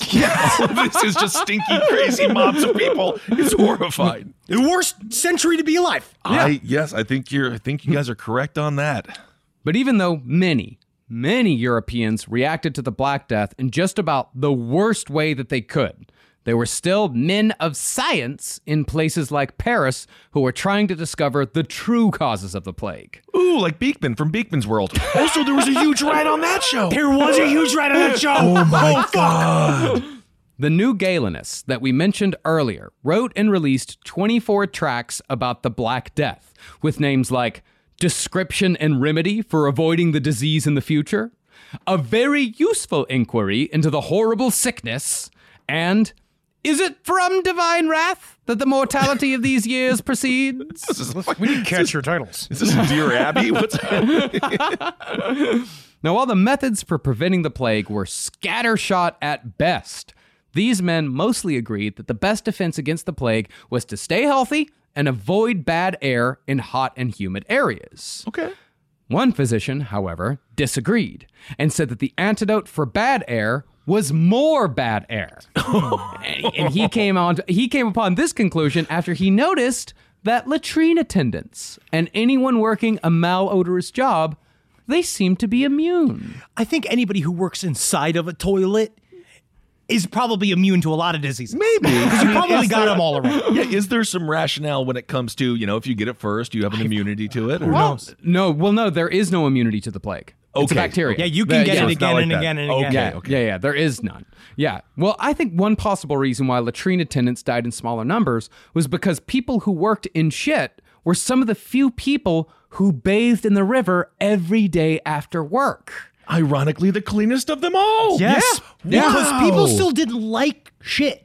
Right? Yeah. They, They didn't love it. They had didn't to- like it? No, they didn't. So they had to put rules in place in the mid 1300s to clean up some of the shit, right? Like they had to go, there's everything's, there's a lot of shit everywhere. We're going to try to put it in a specific area in the shit river. Uh, Barry, can you just stop shitting there on the street and just go down there to the little outhouse with the latrine, please? Seriously. And so now you have What the kind of rules are these? Stop signs are coming next, seatbelts. What's happening here? these people are shit right here in this goddamn street, and all of a sudden I gotta go to the latrine. trying to control my freedom. You control me. You can start with the asshole, then they start controlling your mind. I'll shit wherever I want. I just shit in my pants. Okay. Yeah, I'm, I'm my own sovereign citizen inside of my own pants. Man, I'm just so happy we're never gonna get that fucking plague, dude. We're so safe. I got this cough. Yeah, it's because you're cool, dude. Let's go get hammered. Um, but they, uh, the, the, lo- the shit attendants would also then wash in the stream and get everything. And then the Jewish people would sit and be like, why don't we go up a couple yards?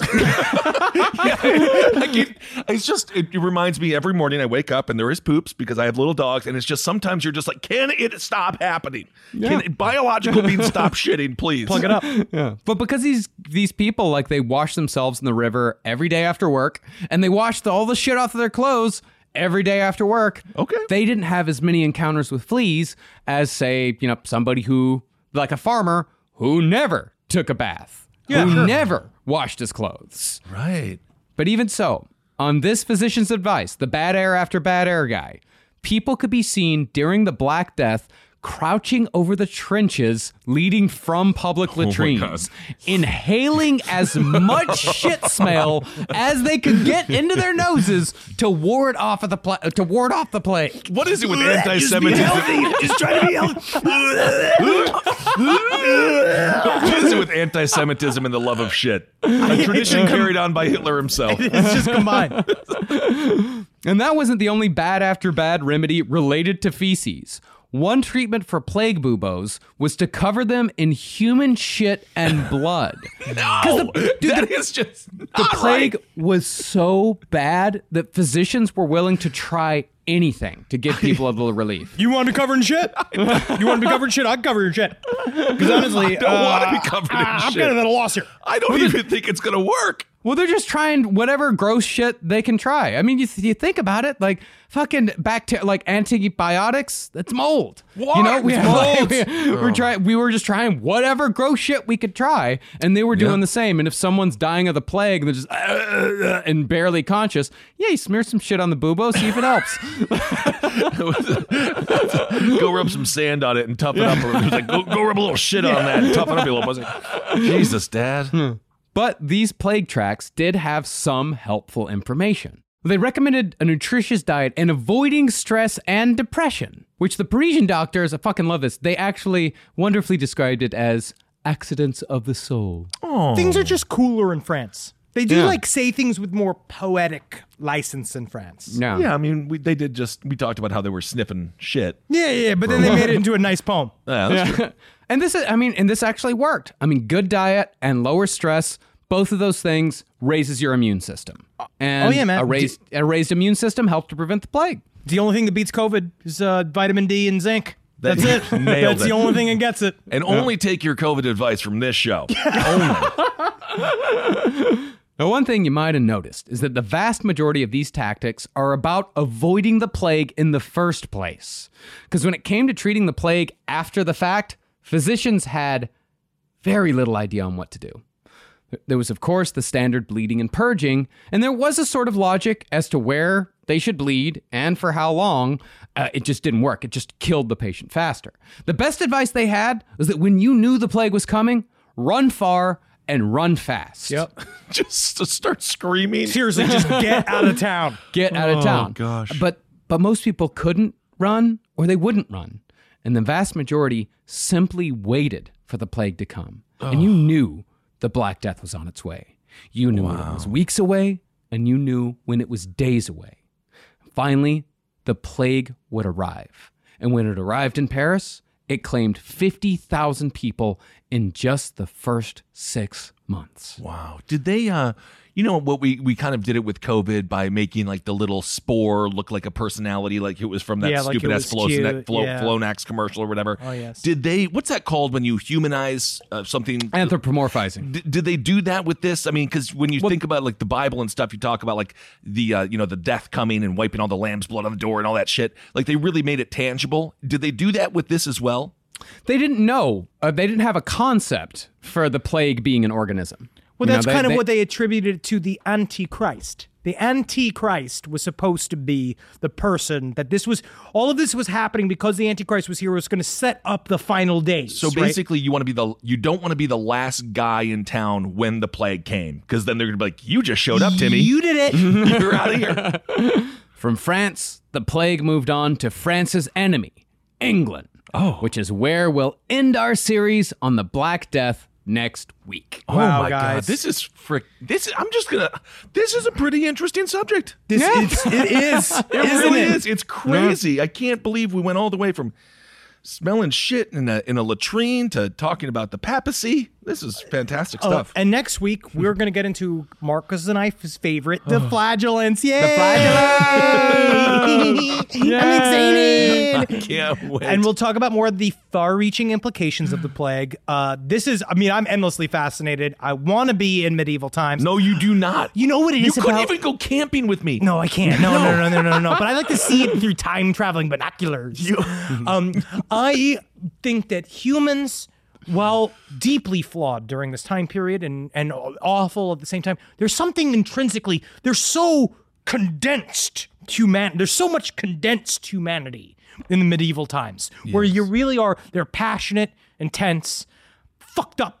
There's moments of pure beauty and joy as you see eventually when you get to the Renaissance, all that kind of shit. A lot of people are saying the Renaissance were actually stinkier than the medieval times, which is interesting. Is that right? Um, I guess because of the fashion, oh, stinky fashion. okay. stinky fashion. But there's just something about like this is a, it's, a, fucked up and interesting as hell. It really Yeah. is. Well, the Middle Ages, it's the, the part of why it's so fascinating is because it is the beginning of modern society. Like you, you can see so many things that are still echoed uh, in modern times, where you know something that may have happened, you know, a thousand years earlier or even five hundred years earlier, it, it's a little too far removed. But with medieval times, like you can you can still go out and see this shit. You know, the castles are still there. I'm pretty sure we showed a video of a man swimming in an outhouse at uh, Bonnaroo, Mm-hmm. uh, swimming in human shit. They're out there. They love it. People still love to smell Oh, dookie. plague was in Colorado last week when we were there. Was it? Yeah, squirrels with plague were found. What? And then, um, oh yes, somebody died of the plague in Florida not that long ago. Well, we talked about the bubonic plague as well recently. Oh, yes, somebody, no. somebody got that. That's still that's still around. It's still evidently. out. So It's still Oh, around. That's Oh, yeah. great. It still pops up, but next week we're going to conclude. I'm very, very excited. Um, I want to give a shout out to my sister, Jackie Zebrowski. Why? She's starting a new Twitch show with a sex therapist where she's going to talk about her icky parts. I can't listen. I can't okay, watch her, the show. it's not her icky parts. It's the biological Her, on her, it's an icky part. It's not. It's your sister. She's wonderful and beautiful. But Mm-hmm. it's twitch.tv slash oh no, it's Jackie. Uh, she's doing on Tuesday nights. Uh, you should check it out. I think it's going to be a lot of fun. Well, hell yeah, that's awesome. Um, we also going to tease that we have live dates. we have live dates, and we're going to let you know as But soon as we can. We There's are just many of them. teasing you because that's what we were told to do. We're teasing you. Neener, neener. I hate that. Yeah, I don't- We're teasing you. Um, but we can't say anything. So I, why are we teasing you? but they asked we, do doing this. we're doing what we were told. We were told to do this. in the worst way possible. Evidently, yes, we do have some live shows coming up. So we will we will let you know in the very near future. We got a bunch of dates, and we can't wait to go to a town near you. Thank you all so much for listening to this episode. We hope uh, you're enjoying uh, summer. It's getting hot out there, he so enjoy really it. is. And uh, yeah, indeed, I hope everyone This is great. healthy, and not have the bubonic plague. If- Or I mean, if you have it, honestly, you can get antibiotics. You can beat it now. yeah. And who needs a nose? If you have leprosy, let it go. And we're going to say goodbye, but right after this, we're going to leave with what I think is the the best rendition I've heard of. What someone brought up to me was a thing called bardcore, which is a style of modern. Amer- modern medieval music. This is from Beedle the Bardcore. Um, we're going to play a version of everybody's favorite song, "Wet Ass Pussy." Oh, wet ass pussy. Starts I in the also butt, like to- di- drips down to the pussy. Yeah. And I'd also like to give a shout out to uh, Howie over at Feral Boy Knives, who sent me this fantastic, insanely cool knife and a knife case. That I Knives put it on my so belt. much. Marcus and I were talking. Knives are cooler than guns. So They much are. Get into knives. Yeah. All right, everyone. Uh, hope you're happy and safe and healthy out there. Hail yourselves. Hail Satan! Oh, hell, game. Magustalations, everybody. Hail me. Ooh. This is actually pretty awesome. Yeah, it's kind of like dark. Was this th- would this be a traditional sound back then? I don't know. Okay. I mean, not the Cardi B lyrics. Yeah, I don't fucking know.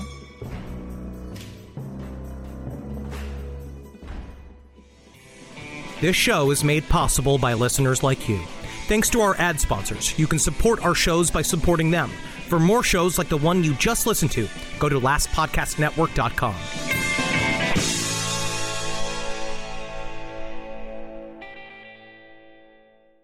Sofas, recliners, love seats, everything is better in leather.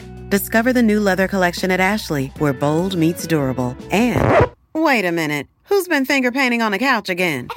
That's okay, leather is easy to clean. The new leather collection at Ashley is built with the durability you need for the whole family. Yes, pets too. Luxury is meant to be livable. Shop chairs starting at $499.99 and sofas at $599.99. Ashley, for the love of home. Fluffy bread, fresh tortillas, classic burger buns, and so many carbs. Carb fear is real, but Hero Bread makes healthier versions of the carb heavy favorites we love the most. We're talking fewer calories, 0 to 2 grams net carbs, 0 grams of sugar, and seriously great taste. Plus more of the dietary fiber and protein you want, no compromise. Don't skip out on your favorites. Just use Hero Bread. Get 10% off your order at hero.co with code HERO10 at checkout. That's HERO10 at H E R O.co.